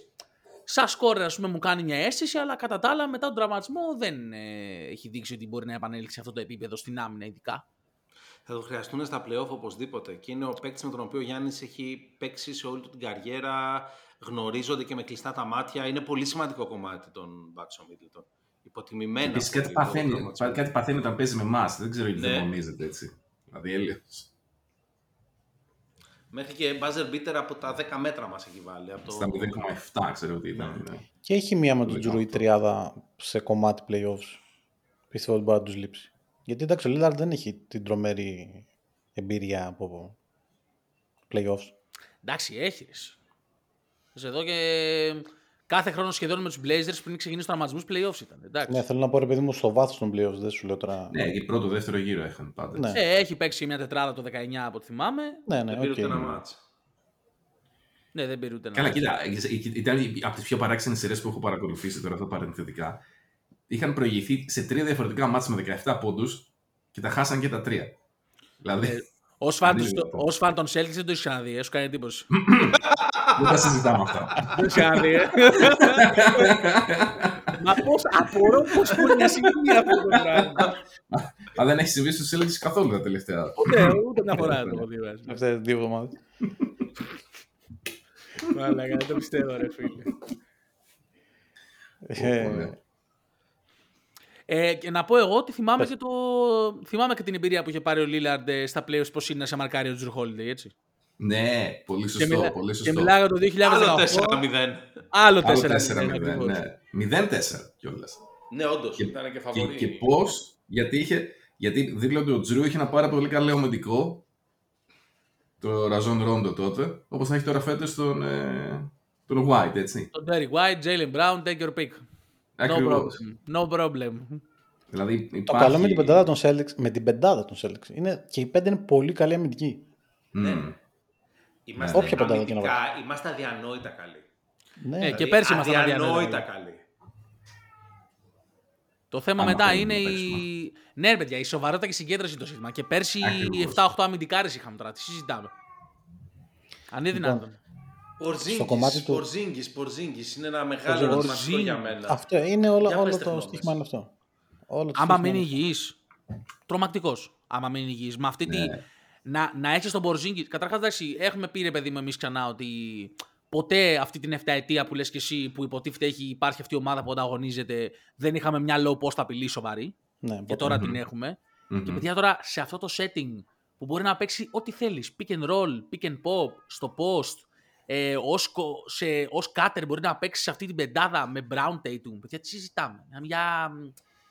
Εγώ σου λέω μέχρι και το να περιμένεις να βλέπεις το ψωμοτήρι το pick and roll Holiday Porzingis και που θα ξεκουράζει Brown Tatum. Μέχρι και αυτό θα είναι επικίνδυνο. Δηλαδή θα είναι φοβερός ο Porzingis. σε Αυτό αυτή την είδαμε στην επίθεση. pre-season που εντάξει δεν την παίρνουμε σοβαρά, οκ, αλλά το Pritchard Porzingis, το pick and roll. Πα- Pritchard Porzingis; Ναι. Φυσικά, φίλε. Να μας Για- θυμίσει το Muggsy, Muggsy Bogues Manute Bol pick and roll των Wizards δηλαδή. Των Bullets Τι τότε. είπε τώρα. Τι είπε τώρα ο άνθρωπος. Πω, πω, blast from the past. πιο κοντός και πιο ψηλός. Βασίλης Κουντής. Ω, Τα 90s είναι και πάλι εδώ. Δεν φύγανε ποτέ. Σαν να μην φύγανε ποτέ. Ένα προβληματισμό που έχω για, τους, για τον Πορζίνγκε μπορώ να το μοιραστώ μαζί σας, παιδιά. Ε, Ούτε του θυμάστε, Παύλου. Θυμάστε γιατί έφυγε ο Πορζίνγκης από τους Mavericks; Τι, ποια ήταν η, Δεν περι- η γουσταρόταν με τον παραφιλολογία. Ότι δεν, Ναι, δεν Season μπορούσε είχε, να το ναι, Λούκα να Φλεβάρι συνεχίσει. είχε φύγει, ε. Μέσα στη σεζόν δεν Φλεβάρι είχε φύγει. νομίζω, ναι, ναι, ναι. Γιατί δεν, Γιατί είχε, δεν δεν, θυμάμαι. δεν έπαιρνε αρκετά μπάλα στα χέρια του που το έχουν πολλοί παίκτες με το λόγο το πρόβλημα. Απλά έχουμε και δύο χε- ISO heavy scorers κι εμείς. Και Το σκέφτομαι Εντάξει, καμιά φορά μήπως θα Νομίζω ξενερώσει. ότι Δεν το ήξερε βλέπω. που έρχεται. Επιλογή του ήταν Ναι. να έρθει στο Boston. Ναι, το δηλαδή ήξερε. έδωσε το OK και από ό,τι Ναι, ναι, φαίνεται ναι. έχει φτάσει σε ένα σημείο της καριέρας του που τον νοιάζει για να ανταγωνιστεί. Γιατί ξεκίνησε Σωστό, από το. σωστό. Ο Πορζίνγκη ξεκίνησε από τη μαύρη τρύπα που λέγεται New York Knicks. Έτσι.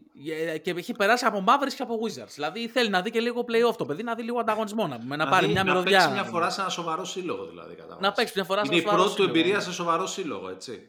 Που, σε ένα σύλλογο Καλά, που ναι. όπω και ο Νίκος έχει βαρεθεί να, βα- να μετράει τα επεισόδια και αυτός έχει βαρεθεί να μετράει τα δαχτυλίδια. Να τα λέμε και αυτά έτσι. Έτσι. Εντάξει, Καθόλου. έχουμε- Έχουμε Εγώ βρει έχω το μια- μέτρημα. Εγώ έχω μια ερώτηση έτσι για να πάμε σε ένα λίγο πιο μ, ε, κοντά σε μας ε, θέμα.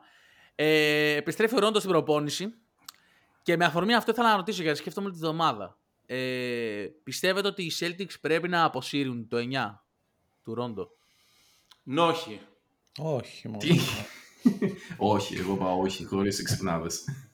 Νόχι. Νόχι. Εγώ πιστεύω νόχι. Τον όχι θέλω να το εξή. Να, το- να, να υπάρξει μια Δηλαδή, εξήγηση. συναισθηματικά, ναι, προφανώς ρε φίλε, είναι, δηλαδή, ό,τι είδαμε στα 2010s από Big 3 με KG και Pierce, τα είδαμε χάρη στο ότι ο Ρόντο κατάφερνε στα playoff να φτάσει σε δυσθεώρητα μπασκετικά επίπεδα. Ε, Να θυμίσω ότι υπάρχει σειρά στην οποία έχει outplay τον, Lebr- τον prime LeBron ο Ρόντο, έτσι. Δηλαδή, μιλάμε, έχουμε δει μοναδικά πράγματα από αυτόν τον παίκτη.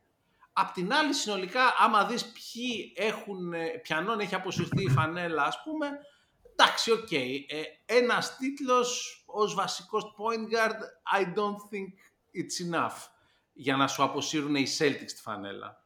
Και ο καημένος το άλλο του πρωτάθλημα το πήρε και με Lakers. Δηλαδή, Αυτό τώρα. Αν γι' αυτό. Καημένος. Ο καημένος, ναι, ναι. Ναι. ναι. Αυτός και αν ήξερε που πήγαινε. Εγώ θα πω Εντάξει. πρώτα του, πρώτα του Antoine Walker τη φανέλα να αποσύρουμε και μετά του Razon Rondo. Το Ann Walker. Είχαμε φτάσει τετράδα με τον Beach και αυτόν, ναι. Ναι, Ναι. ναι. Ο δύο πότε ήταν. Το Ναι, δύο ναι, ήταν. ναι, Το δύο, ναι, μας το δύο, έβγαλε ναι. ο Jason Kidd. Όταν αρχι, αρχι- άρχισε η εξέδρα να τον κοροϊδεύει επειδή τον είχε καταγγείλει η, μάνα, η γυναίκα του ότι την έδερνε Ναι, ναι, και ναι. κερδίζαμε με 20 πόντους και αρχίσαμε να τον, τον δουλεύουμε ε, και κάπου εκεί τσαντίστηκε ο Prime Jason Kidd και δεν πήγε καλά η φάση. Και μετά έχει την τιμή να πάει στους τελικούς και να χάσει 4-0. Ποια θεωρείτε Για, ότι για είναι. δύο σερι χρονιές. Ναι. Ή, α, όχι, από τους, από τους Spurs Όχι, κάποιοι τους είχαν πάρει. Spurs είχαν πάρει ήταν 4-2 ή 4-3 ήταν. 4-3 δεν νομίζω. 4-3. Ναι, και εγώ δεν νομίζω να είναι 4-3. Too Ε, much τι θα κάνω. ήταν. Ναι. Για να σε επαναφέρω σήμερα.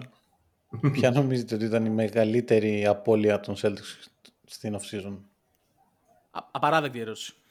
Γιατί; Απαράδεκτη. δεν, δεν υπάρχει. Έφυγε ο Smart. Δεν υπάρχει. Ποιος άλλος έφυγε. Δεν βλέπω καν τα ονόματα. Θυμάμαι πως θάρατε ρε φίλε στο facebook κάτω τα χέρια από τον αρχηγό ενώ έχει Ναι. γίνει η μεταγραφή. Το καλύτερο είναι ότι πότε ήταν που γράφαμε πάλι με τους Bucks and Blues. Ε, όταν είχαμε αποκλειστεί και από το Μαϊάμι και κάναμε ένα με επεισόδιο απολογισμού, ρε παιδί μου, οι αποκλεισμένοι από τον Butler. και συζητούσαμε, ρε παιδί μου, μετά ότι, ωραία, τι θέλουμε τώρα να δούμε στις ομάδες μας. Τα παιδιά εννοείται ότι είχαν πει Lillard κατευθείαν, το είχαν πει από τότε. Και εμείς λέγαμε Smart, δεν ακουμπάμε, που δεν είχε ακουστεί καν εντωμεταξύ, έτσι. Το κάναμε. Μμμ. Το Smart δεν ακουμπάμε, ο Αντώνης είχε βγάλει ε, εξοπλισμό πολέμου, πανοπλία, ξέρω και αυτά. και ήρθε η ώρα που... Παιδιά, Τώρα πήραμε ακουμπήσουμε. Πορζίνγκης και Τζρου χωρίς να δώσουμε τον Brown. Δηλαδή, ναι, δεν γίνεται. δηλαδή αυτό, respect ρε. στον Brad, δηλαδή τώρα τι να λέμε. Και αν θυμάστε, παιδιά, ο τύπος μετέτρεψε τον Μάρκο Σμαρτ σε, στον Μπορζίνγκης και σε δύο πίξ πρώτου γύρου. Ναι, ναι. Δηλαδή, Παιδιά, ο τύπος είναι μάγος. Δηλαδή Μαγεία, έμαθε, ναι. έμαθε από τον Ainge, έμαθε τα μαγικά, του, του, του πέρασε τη σκητάλη ο Ντάνι. ναι, του, του, του έδωσε το spellbook, ρε παιδί μου, το πενά, ορίστε. Μπράβο, ναι. πάρε. Η μόνη διαφορά του Ντάνι με τον Μπραντ είναι ότι ο Μπραντ δεν φοβάται. Γιατί ο Ντάνι θα έκανε κίνηση μόνο αν ήταν 150% σίγουρος ότι το συμφέρει και ότι δεν έχει τίποτα, τίποτα να χάσει από αυτό. Ο Μπραντ είναι και λίγο Ότι αρι- τσακωμένος, οριακά θα απολυθεί ο άλλος general manager για τη μεταγραφή. Ναι, Έπρεπε ναι, να ναι. είναι για τον Ντάνι το. Δεν- Παιδιά, και δείτε τι κάνει στη Γιούτα, έτσι. Είναι Πω, καλά, πω, παιδιά. εντάξει, ναι. Ναι, εντάξει, Αυτό είναι με το μεγαλείο, ε, είναι έπος αυτό που κάνει στη Utah. Δεν Αυτό με υπάρχει. το- Αυτό με τον κομπέρι να γίνει ντοκιμαντέρ, μόνο αυτή η μεταγραφή, ξέρω εγώ, ρε παιδί μου, πέντε επεισόδια. Παιδιά. Μα, παιδιά. Έχει, εντάξει, έχει γίνει, ρε, η μεγάλη ληστεία του τρένου. Τι ρηφιφί ήταν αυτό με τον Κομπέρ. ρηφιφί. Πραγματικά, Πραγματικά. Αφού Ω. κατέστρεψε όλο το trade market για ένα χρόνο αυτή η να μεταγραφή. ρωτήσω, για να. Το John Collins τον πήρε ως ελεύθερο ή έδωσε ψίχουλα; Τι έδωσε για να πάρει John Collins. Από Ατλάντα εννοείς; Ναι. Ε, νομίζω... Ως Ένα ελεύθερο. πικ, δεν νομίζω ότι έδωσε ψυχοανταλλαγή. Ένα ολόκληρο πικ για τον John Collins. Παναγία μου. Α, Ξοδεύτηκες, Ντάνι. Εντάξει, το Εντάξει, θέμα με δεν τον τον John ήθελε και Collins Atlanta. είναι αν θα γίνει καλά το χέρι του ποτέ. Ναι. Ε, εντάξει, όχι. Ποιος το. Αντώνη, εσύ το έπεσε ρηφιφί. Αυτή είναι, αυτή είναι η λέξη, πραγματικά. Ε, να, να, να πω λίγο ένα παίχτη που θα μου λείψει από τους ε, Celtics. Δεν- Δεν νομίζω ότι ήταν η μεγαλύτερη απώλεια ε, παικτικά, αλλά είναι για μένα ίσως η πιο υποτιμημένη απώλεια από πλευράς ότι δεν αντικαθ... είναι ο μόνος παίχτης που δεν υπήρχε καλό, καλός αντικαταστάτης του. Γιατί χάνουμε τον Smart, αλλά παίρνουμε τον Τζρου. Χάνουμε τον Ρο. Ε, όχι ο Brogdon. Πάλι κόλλησα. Όχι, δεν κόλλησα. Πάλι καλά. Τρόμαξα. Ε, όχι ο Brogdon. Ε, γιατί, εντάξει, ok, Brogdon και Smart, ξέρω εγώ, ρε παιδί μου, τους έκανες ένα fusion και έγιναν ο Jrue. Ε, ο Ρομπ, ξέρω εγώ, πήρε στον, ε, πήρε στον Porzingis. Ο Grant Williams, θα πω εγώ. Αυτός είναι ένας παίχτη που θα, μα, θα μας λείψει το αρχέτυπο αυτού του παίχτη. Ο έτσι σκληρός, ξέρω εγώ, ρε παιδί μου, τεσσαροπεντάρης, που θα ρίξει, θα ρίξει για Ναι, να που σου. θα ρίξεις πάνω στο Γιάννη ή στον Embiid. Καλός Ναι. παίκτης για να τον έχεις με rookie contract, αλλά όχι καλός παίκτης για να τον υπογράψεις ως free agent ενώ θέλεις να έχεις και τέσσερις short start στην πεντάδα σου. Δηλαδή, Καλά, ναι, και θες να έχεις ρε παιδί μου και Supermax συμβόλαια. Ναι, είναι, είναι από τους περιορισμούς τώρα που θα, θα υπάρξουν σίγουρα. Αλλά. Έχει θολώσει η κάμερα. Αλλά τέλος πάντων, εγώ θέλω πίσω τον Σέμι, τον Ότζελη. Όχι. Έτσι λέω. Ο Τζο λέει και φέρτε για Dave Μπουσέλε. Cohen τώρα. Εγώ πάντως επειδή από τις ομάδες που συμπαθώ ε, είναι η Ινδιάνα, τον Μπρισέτ τον είχα ψηλωδεί. Δεν έχω το 100% όψη, αλλά τον έχω ψηλωδεί ρε παιδί μου. Οι Ινδιάνερες είναι σαν τα τσικόμπες. Μας προσφέρουν παίκτες χρόνια να πούμε τα παιδιά. δηλαδή, εντάξει, σαν την ακαδημία μας είναι τώρα, εντάξει, τα λέμε. και στέλνουμε και τα νικούς. Και στέλνουμε και τα νικούς, μπράβο. Ναι. Είναι όφη του Βάζελου. Όπα! Πήγαμε στα Κόβεται 90s το πάλι. επεισόδιο που κόβεται. Σκληρό. Κάτι πρέπει να στην Συγγνώμη. τώρα. Λοιπόν, κάτω το σημείο αυτό να το κόψω. 46. Χοντράδα, Παύλο, τώρα, να ξέρεις, ε. Συγγνώμη. ε Τέλα, εδώ με αποσυντώνησε πλήρως τώρα.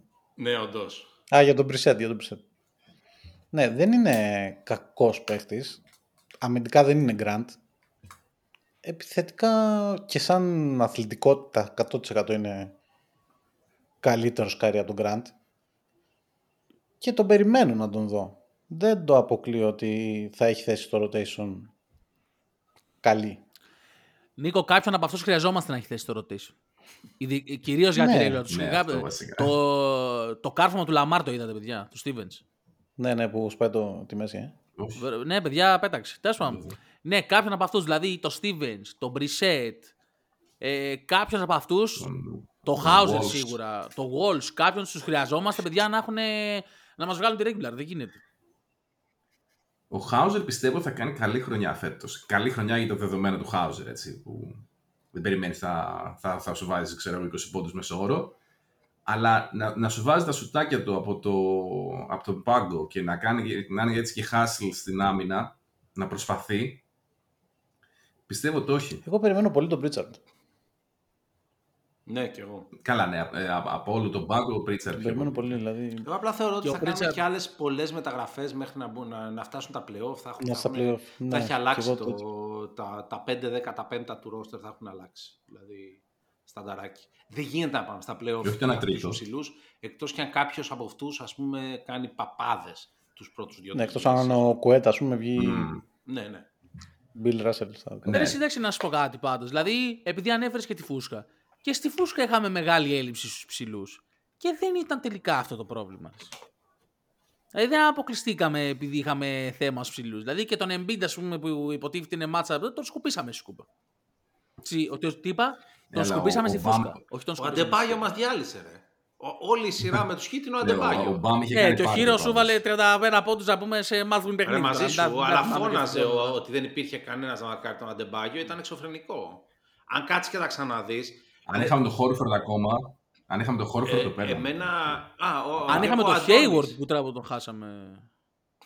Μα μας δούλευε καθ' όλη τη διάρκεια της σειράς. Ότι δεν έχετε ψηλό μαρκάρει τον Μπαμ και σε όλη τη σειρά έβλεπες ότι δεν έχουμε ψηλό μαρκάρει τον Μπαμ. Πέρυσι ήταν πιο πλήρης η Celtics στους ψηλούς. Είχανε οι υγιεί Celtics, ναι. Κάποιον σαν τον Ρόμπερτ Williams δεν έχεις αυτή τη στιγμή. Κάποιον σαν τον Grant Williams δεν έχεις αυτή τη στιγμή. Αυτό, όσο, όσο στο κομμάτι του Grant, ναι. Να πούμε Αλλά- όμω και ότι ο Grant δεν χρησιμοποιήθηκε στα playoffs πολύ. Ναι, όχι, δεν χρησιμοποιήθηκε. Έτσι, δηλαδή δεν τον έβαζε. Πολύ Τον λίγο. έβαλε λίγο με το Μαϊάμι σε μεμονωμένες Έκανε να περιπτώσεις. τον Και, και με Φιλαδέλφια τον έριξε Είναι λίγο τη πάνω σειρά με στον Embiid. Φιλαδέλφια ο Grant Williams. Δεν έπαιξε πολλά παιχνίδια και στη σειρά με τη Φιλαδέλφια. ρε. Το Χόρφορντ, η υπερορία βάρασε ο Χόρφορντ πάλι. Τα Καλά, χτύπησε ο τα Horford- ένσημα. Ο Χόρφορντ μπορεί να είναι ο- το πιο επικίνδυνο άτομο σε αυτό το ρόστερ. Γιατί αυτό το ρόστερ στους ψηλούς έχει φτιαχτεί με την ιδέα ξεκάθαρα ότι για τις δύσκολες αποστολές τουλάχιστον τα μισά μάτια στα playoff θα, θα μπορεί ο Αλ. Που ο Αλ έχει Ναι. δείξει προφανώς απίστευτο, απίστευτες προγραμμινές, αλλά δεν ξέρω αν μπορείς να πηγαίνεις για πρωτάθλημα και να, να βασίζεσαι ουσιαστικά σε ένα τυπά 37 χρονών. Μου φαίνεται λίγο επικίνδυνο. Ρε, εσύ όχι. Και, και, οι Bucks- και οι Bucks βασίζονται στο Λόπε, ο οποίος είναι 35. Δηλαδή, τι Γιάννης, τι Γιαννάκης τώρα. Δηλαδή, εντάξει, Και η μια Lakers χαρά του μπορείς. LeBron. Γιατί σου λέω ότι τον θέλεις να κάνει πολύ συγκεκριμένα πράγματα τα οποία μπορεί να τα κάνει. Και θες από τον άλλο να είναι σκόρερ. Να βάζεις κανένα σουτάκι θες να πούμε. Που, στα, που πέρσι στα playoff να πούμε στη regular season ήταν δεύτερος σε ποσοστό και στη playoff ξέχασα σουτάρινα. Αυτό από τη στιγμή που είπε ότι είναι ο καλύτερος, είναι ξέρω εγώ ρε παιδί μου, legendary shooter Ναι, που είχε πει ναι, ότι ναι. είναι. Από τη στιγμή που το είπε αυτό. Τα έβαλε σε εκείνο τον παραθρώθηκε, αγώνα, δηλαδή. όταν έκανε τη δήλωση, τα έβαλε, μετά Ναι. πότε ξανά τελείωσε. Ναι, το οποίο δεν έχει να κάνει και με την Ακριβώς, ηλικία, παιδιά, ακριβώς. τώρα, το ότι Όχι. είχε απλά κακά, άσχημα shooting nights σε όλα τα playoffs. Δηλαδή αυτό θα σε κάνει να σουτάρει και να σου μαρκάρει το, το καλύτερο ψηλό. Και στα playoffs τώρα στη regular μας νοιάζει. Ρε παιδιά, Εντάξει. δεν, δε- δεν νομίζω ότι το βλέπετε Ε, ναι. με τον ίδιο τρόπο που το βλέπω εγώ. Η ουσία είναι ότι ποιος μαρκάρει το Γιάννης σε αυτό το ρόστερ. Δηλαδή, θα πρέπει μάλλον ωραία. να περάσει από τους Bucks. Ποιος μαρκάρει το Γιάννη; Ο Tatum. Ένα συνδυασμό Tatum, Horford, Brown, Holiday, Porzingis, έτσι να παίρνουν όλοι φάουλ. Και εγώ θα σου κάνω την άλλη ερώτηση. Ποιος θα μαρκάρει τον Tatum, ποιος θα μαρκάρει τον Brown, ποιος θα μαρκάρει τον Holiday, ποιος θα μαρκάρει τον Porzingis; Δηλαδή, εσύ λες single team το Γιάννη, double team, τι; Έκατα το Γιάννη θα τον παίξεις με τον τοίχο που τον παίζουν όλε οι ομάδες, ρε παιδί. Ωραία. Ξέρεις ποιο πρόβλημα υπάρχει αυτή τη στιγμή να το κάνεις αυτό το πράγμα; Ο Λίλας. Ναι. Ναι. Ωραία, ρε, ωραία, ωραία. Έχουμε πρόβλημα. Ξεσαναρωτάω. Απ' την άλλη, ποιος θα μαρκάρει; Τον Μπορζίνγκη, θα τον μαρκάρει ο Λόπες. Το Dayton θα το πιάσει ο Γιάννης. Γιατί όπως είπαμε, δεν ξέρουμε πώς θα το χειριστεί αυτός ο προπονητής. Και μετά πέσει το Γιάννης, ποια είναι το Tatum.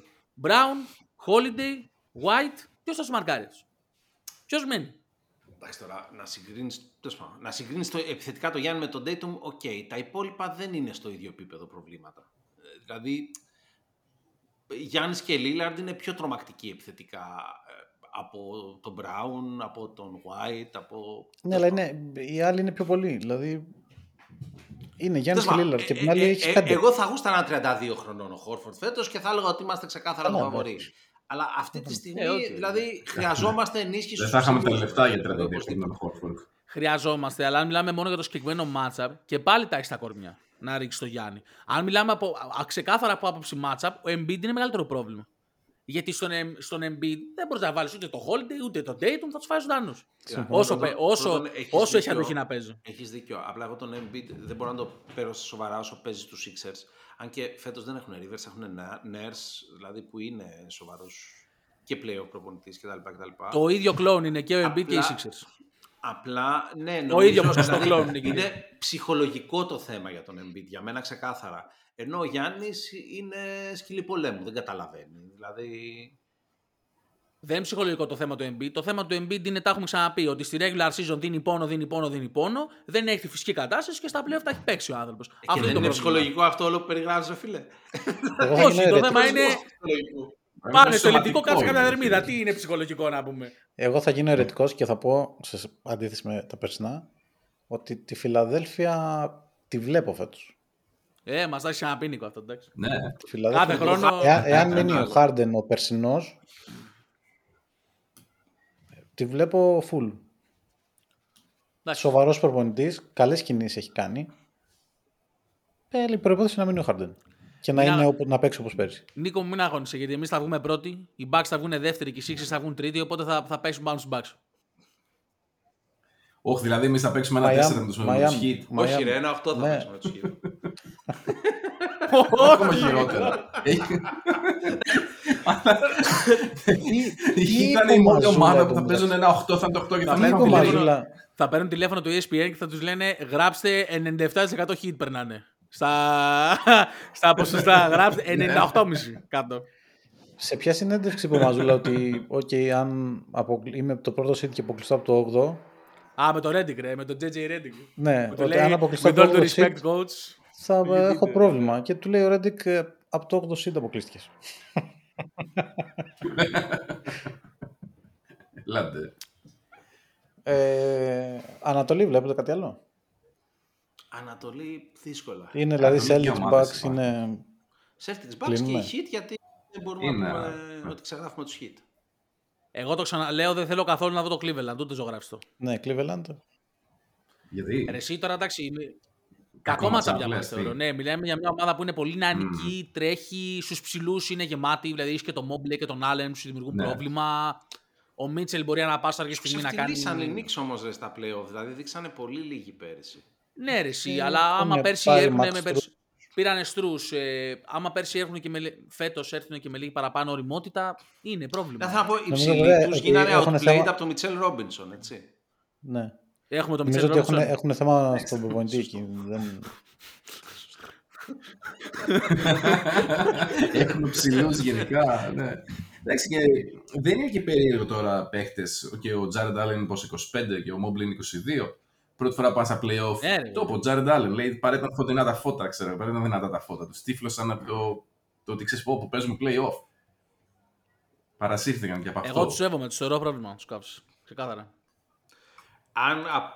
Και εγώ πιστεύω ότι έχουν δυνατότητες δηλαδή, για πολλά. Για, για αυτούς τους Celtics, οποιοδήποτε άλλος από τους Bucks άντε και τους Heat το λέω μόνο και μόνο από σεβασμό στα πεπραγμένα τους, ας πούμε.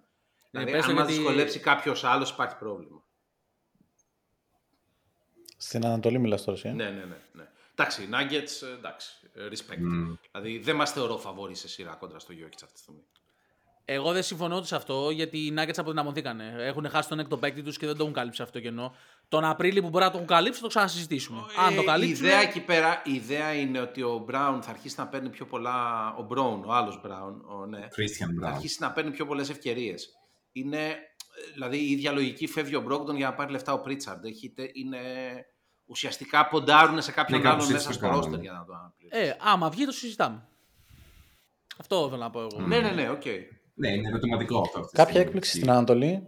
Όχι να δούμε Οι κάποια Knicks. έκπληξη να αποκλείουν. Οι Knicks. Ναι.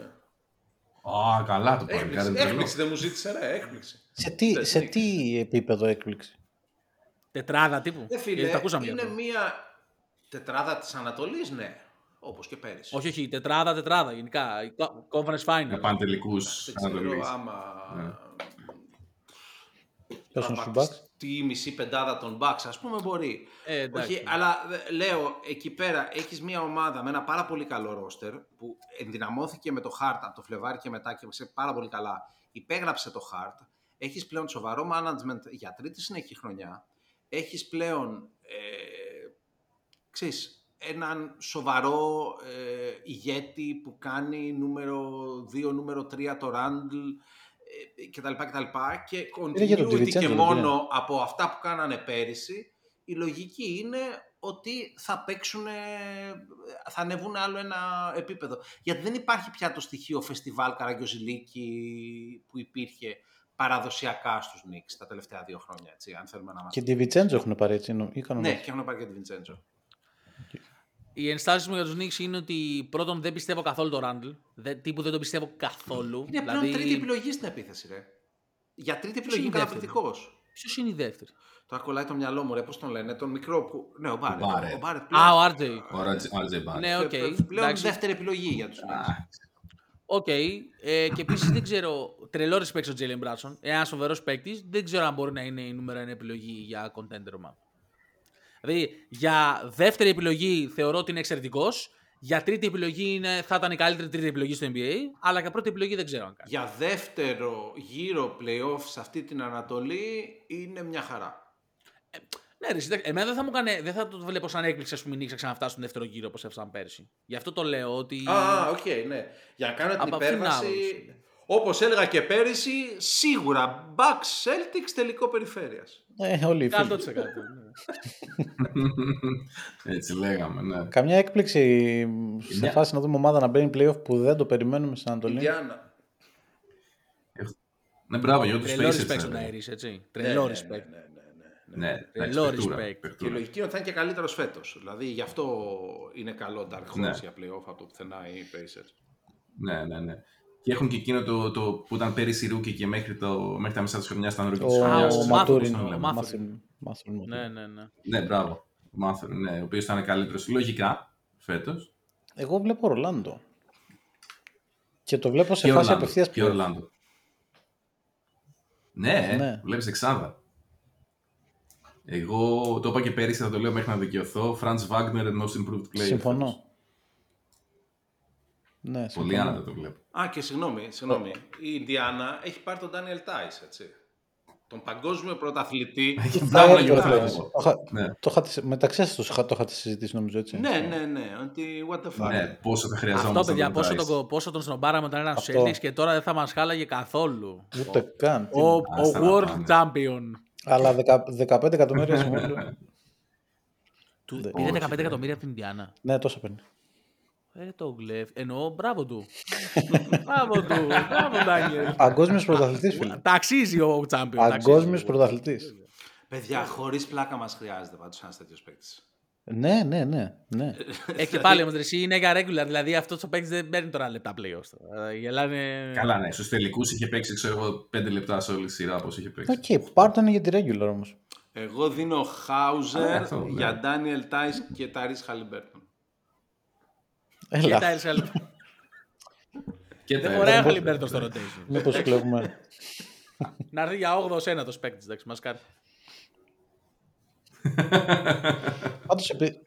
Και του κάνουμε τη χάρη. κιόλας. επειδή λέτε ε, ότι θα είναι καλύτερος φέτος για το Χαλιμπέρτον, ας πούμε, παράδειγμα.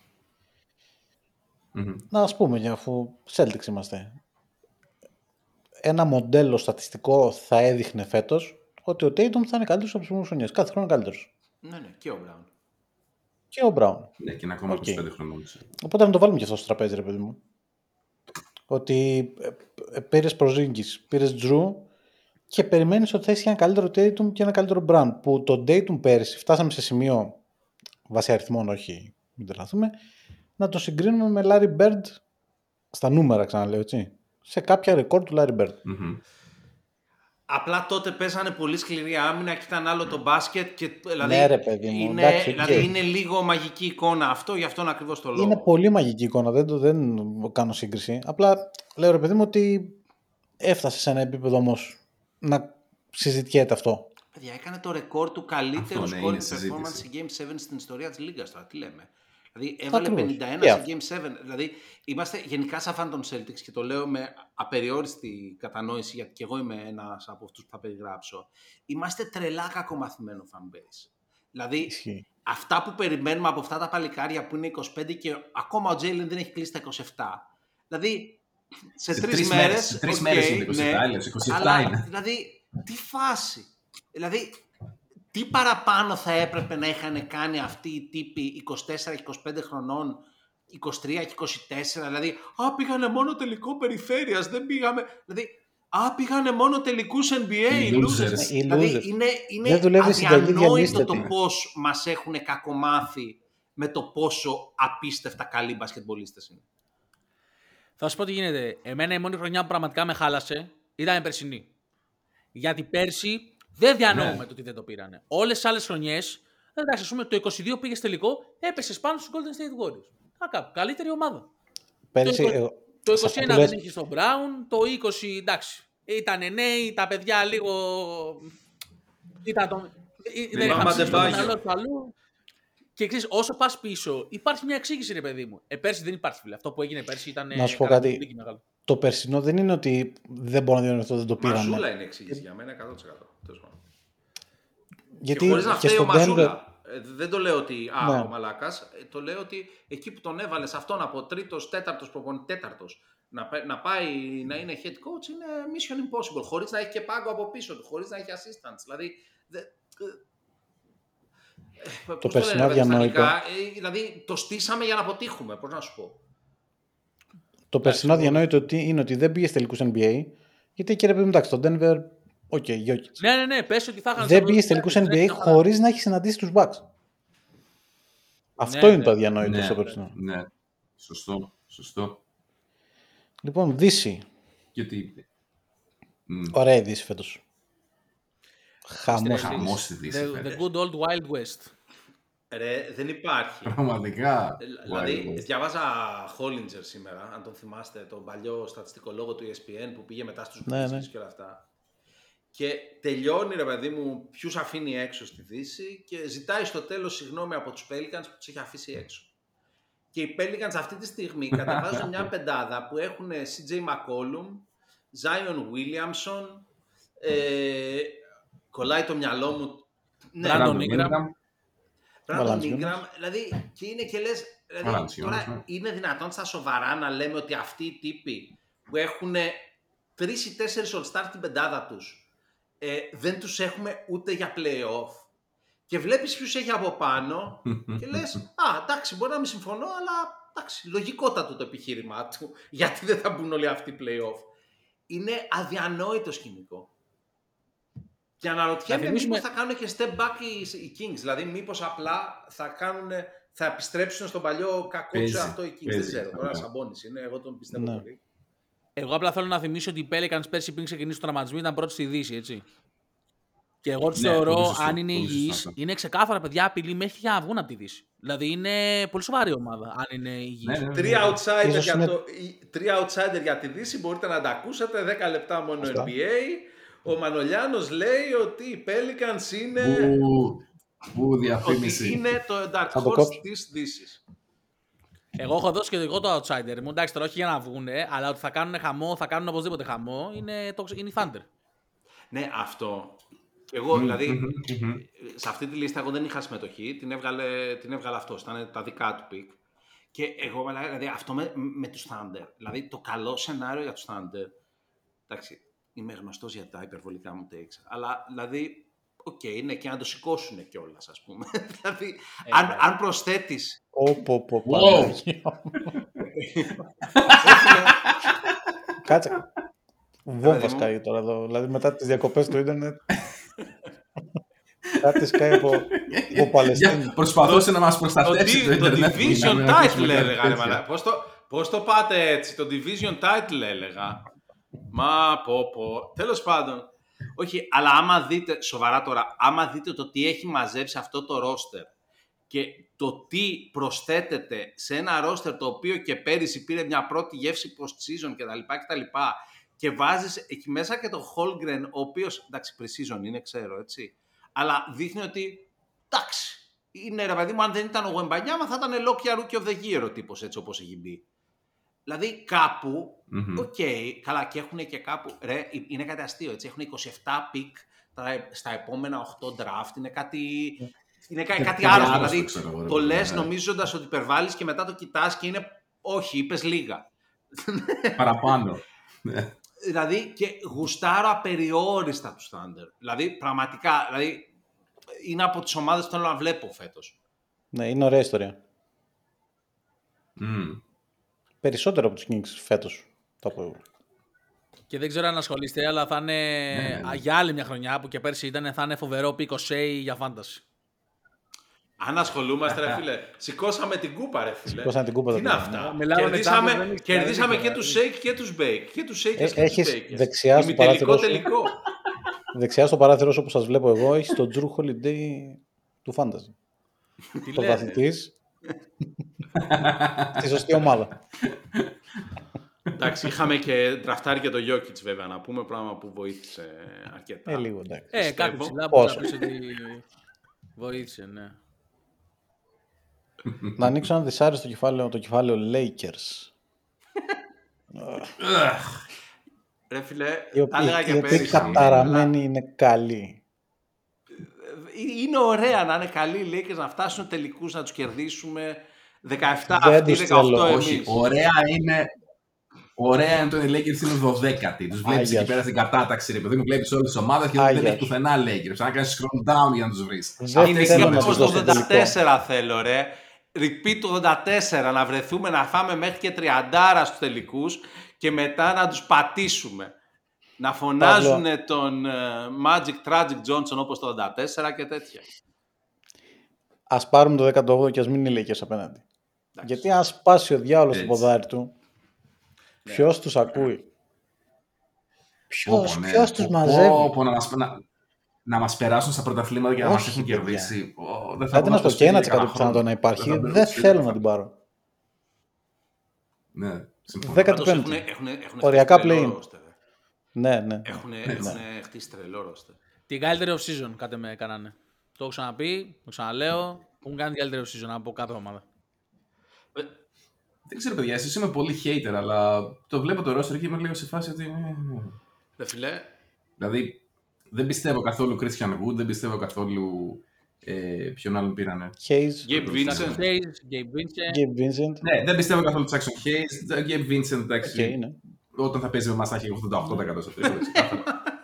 δηλαδή, Κάτι Υπάρχει όμως, μια λογική Τώρα δεν θα τον συνέχεια. κουτσάρει όμως ο υπερ, ο υπερ coach Πόλστρα. Δεν ξέρεις αν θα κάνει τα ίδια πράγματα.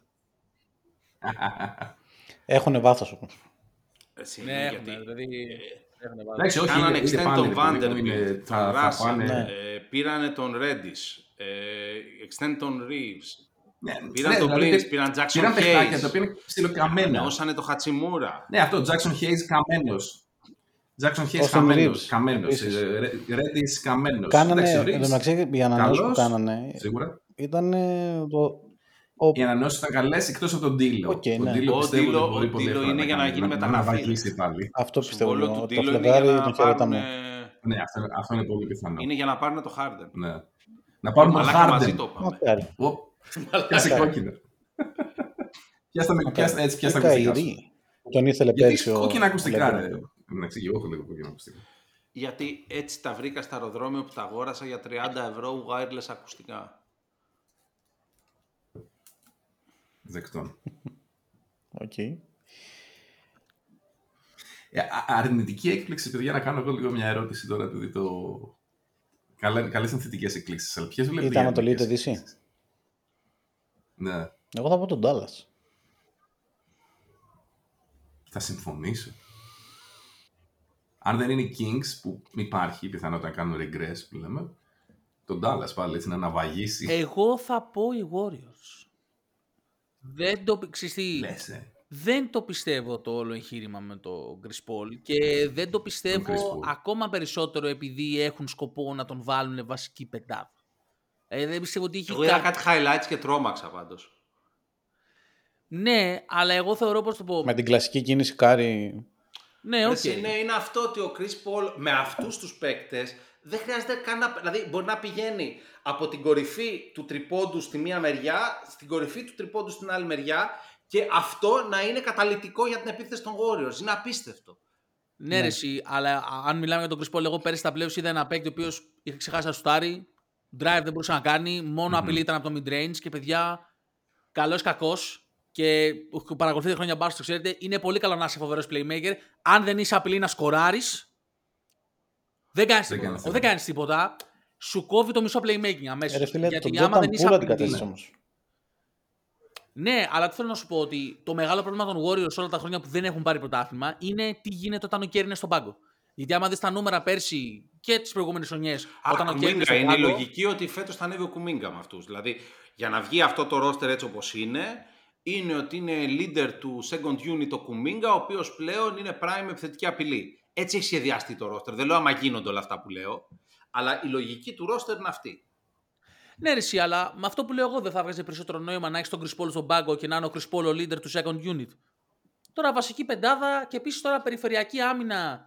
Καλά, με ρε, αυτό μπορεί Chris να είναι και Paul. ο Νόρε σε φάση ε, τον σεβόμαστε. Μπορεί να μπαίνει ξέρεις, και να βγαίνει στο πρώτο εξάλεπτο και να ξαναμπαίνει σε όλο το υπόλοιπο μάτς με τους, με τους δεύτερους μέχρι τα τρία τελευταία Οκ. λεπτά του τετάρτου δεκαλέπτου. Δηλαδή, Οκ, το ακούω και επανέρχομαι.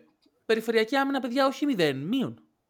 Ναι, Δηλαδή καλά. έχει τον 38χρονο Chris Paul, τον 35χρονο Steph Curry και τον Clay που μετά τον τραυματισμό δεν έχει μαρκάρει άνθρωπο. Ο Στέφ αμυντικά ήταν πάρα πολύ καλός πέρυσι. Γενικά, κάθε χρόνο έχει καταφέρει να βελτιωθεί αμυντικά. Δεν είναι, στη, ε, δηλαδή, δεν, δεν είναι 35χρονο guard στο μαρκάρισμα ο, ο, Κα- ο Κάρι ακόμα. Είναι Οκ, κάτι οκ. άλλο, είναι πολύ πιο effective. Τέλος πάντων, εγώ δεν το πιστεύω. Το, το project το φετινό. Μπορεί να βγω λάθος γιατί τα Golden State Warriors είναι, αλλά εντάξει, αρνητική Ναι, έκρηξη. εγώ με αυτή τη λογική ότι ξέρουν τι κάνουν, λέω ότι το πιστεύω. Ναι, ναι, και οκ. επίσης, δηλαδή πιστεύω πολύ, Απέδειξαν με τον James Wiseman, δεν ξέρουν τι κάνουν. πιστεύω πολύ στην παθ- μπασκετική ιδιοφυΐα, ρε παιδί μου. δηλαδή, ότι το γεγονός ότι προσθέτεις δίπλα στο μυαλό που λέγεται Κάρι προ- και στο κομπιούτερα που λέγεται Draymond Green, προσθέτεις και τον Chris Paul, άμα δουλέψει, δηλαδή μπορεί να. Δηλαδή θα- θα βλέπουν plays που εμείς δεν τα φανταζόμαστε. Πώς να σου πω. Α, αυτό. Είναι το καλό σενάριο. Δεν λέω ότι θα γίνει αυτό. Να, να απαντήσω, ένα πράγμα έχω να απαντήσω. Draymond Green, ίσως και ο πιο υπερεκτιμημένος παίκτης στην ιστορία του μπάσκετ. Άποψή μου. Όχι. Άποψή μου. Έτσι. Αν ήταν σε οποιαδήποτε άλλη.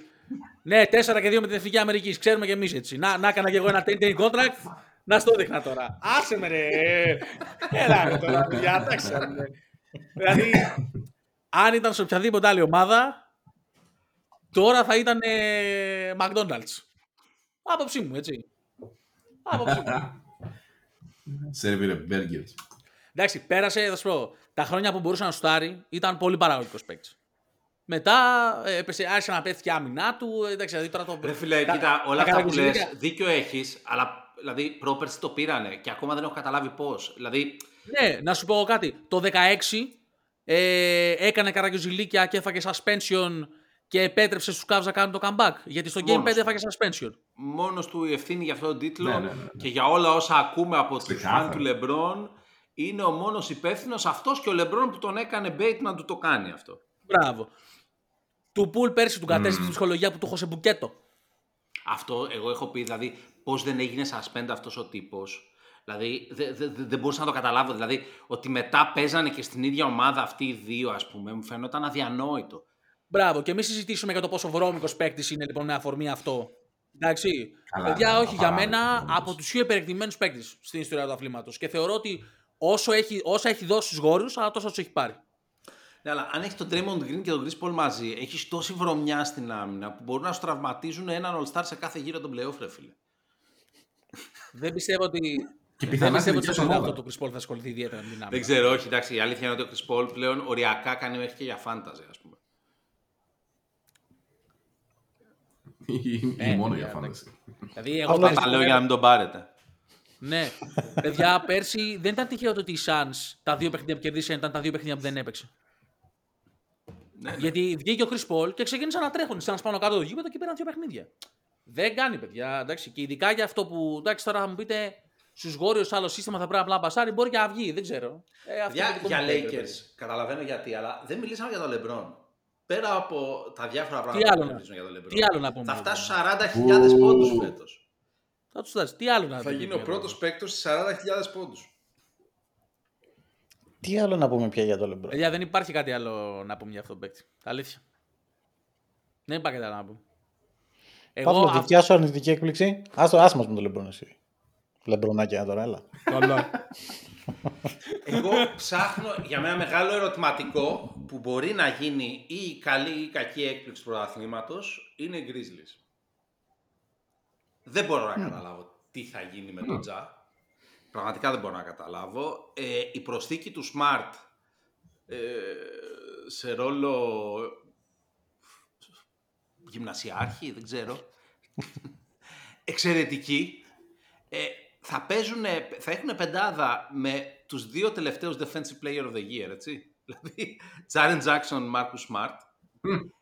Έχουν πάρει και το D-Rose, σε, υποθέτω σε μια απέλπιδα προσπάθεια να καταφέρει να, να οριμάσει ο Τζα. Και ο Smart. Δεν τρέπεσαι. Υπάρχει ρε. ελπίδα για αυτόν τον Smart. Δεν τρέπεσαι. Τον Εγκρίνω, αγαπώ, τον εγκρίνω. εκτιμώ, αλλά να λέμε τι αλήθειες. Έτσι. Δεν τον ξέρεις τι κορώνα στο κεφάλι μου τον έχω. Έτσι. Ε, ε, αλλά, τέλος πάντων, δηλαδή, μπορώ να δω αυτή την ομάδα να αποκλείεται από τον πρώτο γύρο των playoff. Μπορώ να δω αυτή την ομάδα να κάνει τα πάντα. Δηλαδή, είναι. Γιατί σε επίπεδο roster, εντάξει, είναι καταπληκτική, έτσι. Ε, Μμμ. ο, ο Μωράντ μπορεί να επιστρέψει και να είναι σοβαρός μπασκετμπολίστας. Ε, πλέον αυτό το roster δεν του λείπει τίποτα τώρα που έχουμε και το Smart. Δηλαδή, πραγματικά δεν τους λείπει τίποτα. Ναι, το υλικό το έχουν. Δεν ξέρω αν είναι έτοιμοι, αν έχουν την οριμότητα. Επειδή και η Δύση είναι πάρα πολύ απρόβλεπτη φέτος, θεωρώ ότι θα τους βλάψει και για τα πρώτα 25 παιχνίδια που δεν θα έχουν τον Τζάγκα, γιατί φέτος το Σίγουρα. seeding θα μετρήσει στη Δύση. Και θα μετρήσει λόγω matchup, όχι τώρα ποιος θα βγει. Γενικά τα πρώτος στο- πάνε καλά και χωρίς τον Τζα πάντως. Δηλαδή δεν είναι ομάδα που κατέρεε όταν έλειπε ο Τζα Μοράντ. Όντως, όντως, όντως. Κοίτα, είχαν, είχαν ένα πολύ καλό playmaker Ναι. πίσω από τον Τζα. Έτσι, Ναι, τον Ναι, Tyus Tyus Tyus Jones. Jones, το ρεκόρ του Άλλο Σολομού. φοβερό Ναι. παιχνιδάκι για fantasy. Το οποίο να δώσανε. Ε, καλά, και τώρα έχουν το Smart. Σταμάτα, Παύλο. Κάθε θα πεις έχουν το smart τώρα. ρε Θεωρώ παιδί μια μου, ναι, βελτίωση. οκ. το Smart από τον Tyus Jones. Δεν είναι άσχημα. Ο Τέλεια. Jones είναι καθαρός playmaker, ο Smart δεν θέμα είναι είναι καθαρός ότι θα χρειαστούν playmaker, και δεν είναι υγεία. ακριβώς το ίδιο πράγμα, αλλά οκ. Ναι, είναι- αυτό. Smart ναι, είναι ναι, ιδέα. Αυτό είναι σωστό. Είναι έννοια. Και να ξέρετε, Δεν άμα πει ο έχουν- Γιώργος ότι λέω κάτι σωστό, παίζει ότι είναι σωστό αυτό που λέω. Είναι τόσο σπάνιο να ακούω. Να ξέρετε. Όχι, αλλά σε αυτό όντως. Είναι ρε παιδί μου, ξέρεις, είναι το χαλασμένο ρολόι που λέει δύο φορές σωστά την, την ώρα τη μέρα. Δεν έχει και αναφερθεί πουθενά η ομάδα Phoenix Suns. Μόλις είναι ένα αναφέρθηκε. τεράστιο ερωτηματικό. Μόλις. Εντάξει, νομίζω ότι είναι δεδομένο ότι θα τα πάνε καλά, απλά δεν ξέρουμε πόσο καλά. Αυτό είναι το ερωτηματικό. Δεν νομίζω ότι δηλαδή θα μένουν εκτός. Εντάξει, απλά ξέρεις, είναι λίγο. Στη Δύση. ξέρεις, υπάρχει Ε. μια διαφοροποίηση μεταξύ του 2K και του πραγματικού μπάσκετ.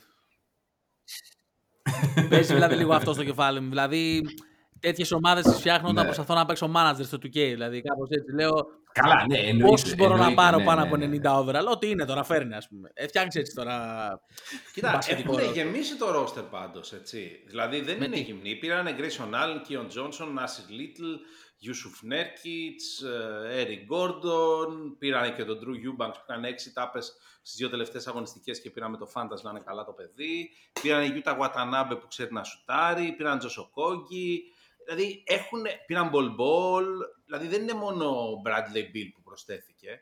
Έχει προσθεθεί συνολικά υλικό που ρε παιδί μου, εντάξει, δηλαδή, εντάξει, ο Μπιλ δεν ξέρω πώς θα να παίξει έτσι, γιατί δεν, δεν έπαιζε στη Washington, αλλά νομίζω δεν τον ενδιαφέρει κιόλας να παίξει στη Washington. Ναι. Δεν ξέρω. Είναι εντάξει, στη Washington. ναι. Ούτε τη Washington. την Γενικά στι ενδιαφέρει. αλλαγές κανονισμών που είχαμε φέτος δεν προσθέσανε δεύτερη μπάλα, πράγμα που με ανησυχεί για τους Suns. Ε, επειδή εντάξει, δεν μπορεί να έχεις τρεις παίκτες που έχουν 30 πόντους μέσο όρο στην πεντάδα σου, ας πούμε. Και αυτή τη Ε, μία πρέπει να έχει κάποιον να την πασάρει. Ε. Ναι, Πες γι' αυτό. αλλά ναι, και είναι και λειψή σχετικά στο, στον Άσο, αλλά συνολικά, δηλαδή είναι και αυτή μια ομάδα που βλέπεις τα ονόματα και λες μαλάκα εντάξει, αυτοί άμα βρουν ρυθμό να παίζουν μεταξύ τους, ε, οκ. Ε, Δηλαδή μου φαίνονται επικίνδυνοι, βαριά. Και είναι και το pick κάποιων αναλυτών στην Αμερική για πρωτάθλημα στην ψύχρα, μεταξύ των οποίων και ο Χόλιντζερ. Όχι ότι σημαίνει κάτι, απλά του- θέλω να πω, Και δηλαδή... του ESPN, ας πούμε. Όχι, όχι, αυτό είναι από το The Athletic. Ναι, όχι, θέλω να πω δεν είναι pick του, του ESPN όχι, που όχι, όχι, είμαι αλλά σίγουρος είναι που βάζει. τυπάς, δηλαδή αυτός που το λέει ήταν και general manager σε κάποια φάση. Δηλαδή δεν είναι, Ναι, ναι, ναι, το Hollinger. δεν είναι κες. Τέλος πάντων. Δεν ξέρω, γενικά η Και Δύση πέρσι- είναι τόσο πέρσι γεμάτη με συζητήσαμε το παίκτες, Phoenix ρε παιδιά. μετά το... Δηλαδή, που πήραν τον Durant, αλλά τελικά... εσύ Οκ. πέρυσι όμως δεν είχαν, δεν είχαν Εντάξει, είναι και roster. ο Durant τώρα.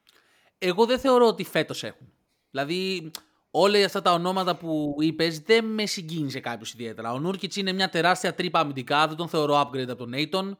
Δηλαδή, ο μόνος παίκτης από αυτούς που είπες που είναι, ο- έχει δείξει όντως μια σοβαρότητα είναι ο Τζος Σοκόγκη, ο οποίος και αυτός είναι αμυντικός και επειδή δεν, νομ- δεν νομίζω ότι είναι Φίλε, σουτέρ, ναι, θα έχουν απλά δεν πρόβλημα είναι αυτό να το βάλουν roster. δεκάδα. Αυτές είναι οι προσθήκες στο roster τους.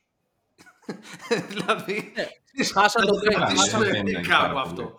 Χάσαν τον Μπέιν επίσης, ο οποίος ήταν ο sixth man του. Εντάξει, ο Πέιν γενικά Ναι, και ο οποίος ήταν καλός αμυντικός στους Bucks. Ναι, είναι σωστά. αλήθεια, Ναι. την ξεχάσαμε όλοι. Δεν το πάμε. Ε, να, να, να πω και μια ομάδα που μάλλον την έχουμε ξεχάσει τελείως και αν θα είναι ε, ε, έκπληξη αρνητική, δεν θα είναι τόσο έκπληξη ίσως. Α, Οι Clippers, έλα. παιδιά. Υπάρχουν και αυτά. ε, συμφωνώ με τον Αντώνη. Ναι, Ε, ναι. εντάξει, παιδιά. τώρα- Εντάξει με τους τραυματίες ρε φίλε. το, το Cat. Οι Cat Clippers. Έλα, ρε παιδιά. τώρα, εντάξει. Ναι, Α, καλά, όχι, κακός είναι ήταν ο δίσεκτη Clippers. χρονιά. Κάθε δίσεκτη χρονιά είναι που καταφέρνει και παίζει και στα playoff ο Λέναρτ. Και πέρσι έπαιξε δύο παιχνίδια, είσαι άδικος τώρα. Είσαι Ναι, άδικος. αυτό Είσαι ακριβώς, άδικο. έπαιξε Έπαιξε ολόκληρο. πέρσι δύο παιχνίδια. Θα πάρουν Harden. Δεν ξέρω γενικά τι θα γίνει με το Harden. Καλά, Και εντάξει. Πλέον και- είναι υποτιμημένος, εγώ θεωρώ. Ναι, ε, ναι, Καλησπέρα. Ο υποτιμητής είναι εδώ. Καλ- Γεια σου. Τι γίνεται; Είμαι Πάλι εδώ. κοίτα. Ε, εγώ, Μην πάρουν Harden οι Clippers και τσουτσουριά στο είναι μου, έτσι. Δηλαδή. Wow. Ρε Wow. φίλε, κοίτα, ο, ο Harden αυτή τη στιγμή αν ακούσει τα μεταγραφικά σενάρια που παίζουν. Δηλαδή, ναι, οκ, αν είναι να δώσει ένα late first round draft pick και έναν παγκίτη, ναι, οκ, τον θέλω το Harden. Ο Harden πέρυσι ήταν πρώτος assist σε όλο το NBA. Ο Harden με τους Celtics έκανε το Game 7 Δύο που παιχνίδια. όλοι περιμέναμε, αλλά έκανε παιχνίδια. δύο παιχνίδια που Και το πήρε δύο Game παιχνίδια Three. playoff εκτός έδρας μόνος του, παιδιά. Δηλαδή, δεν είναι... Δηλαδή, Εντός οποιαδήποτε το ένα. ομάδα θέλει... Τι, Εντός ήταν το ένα.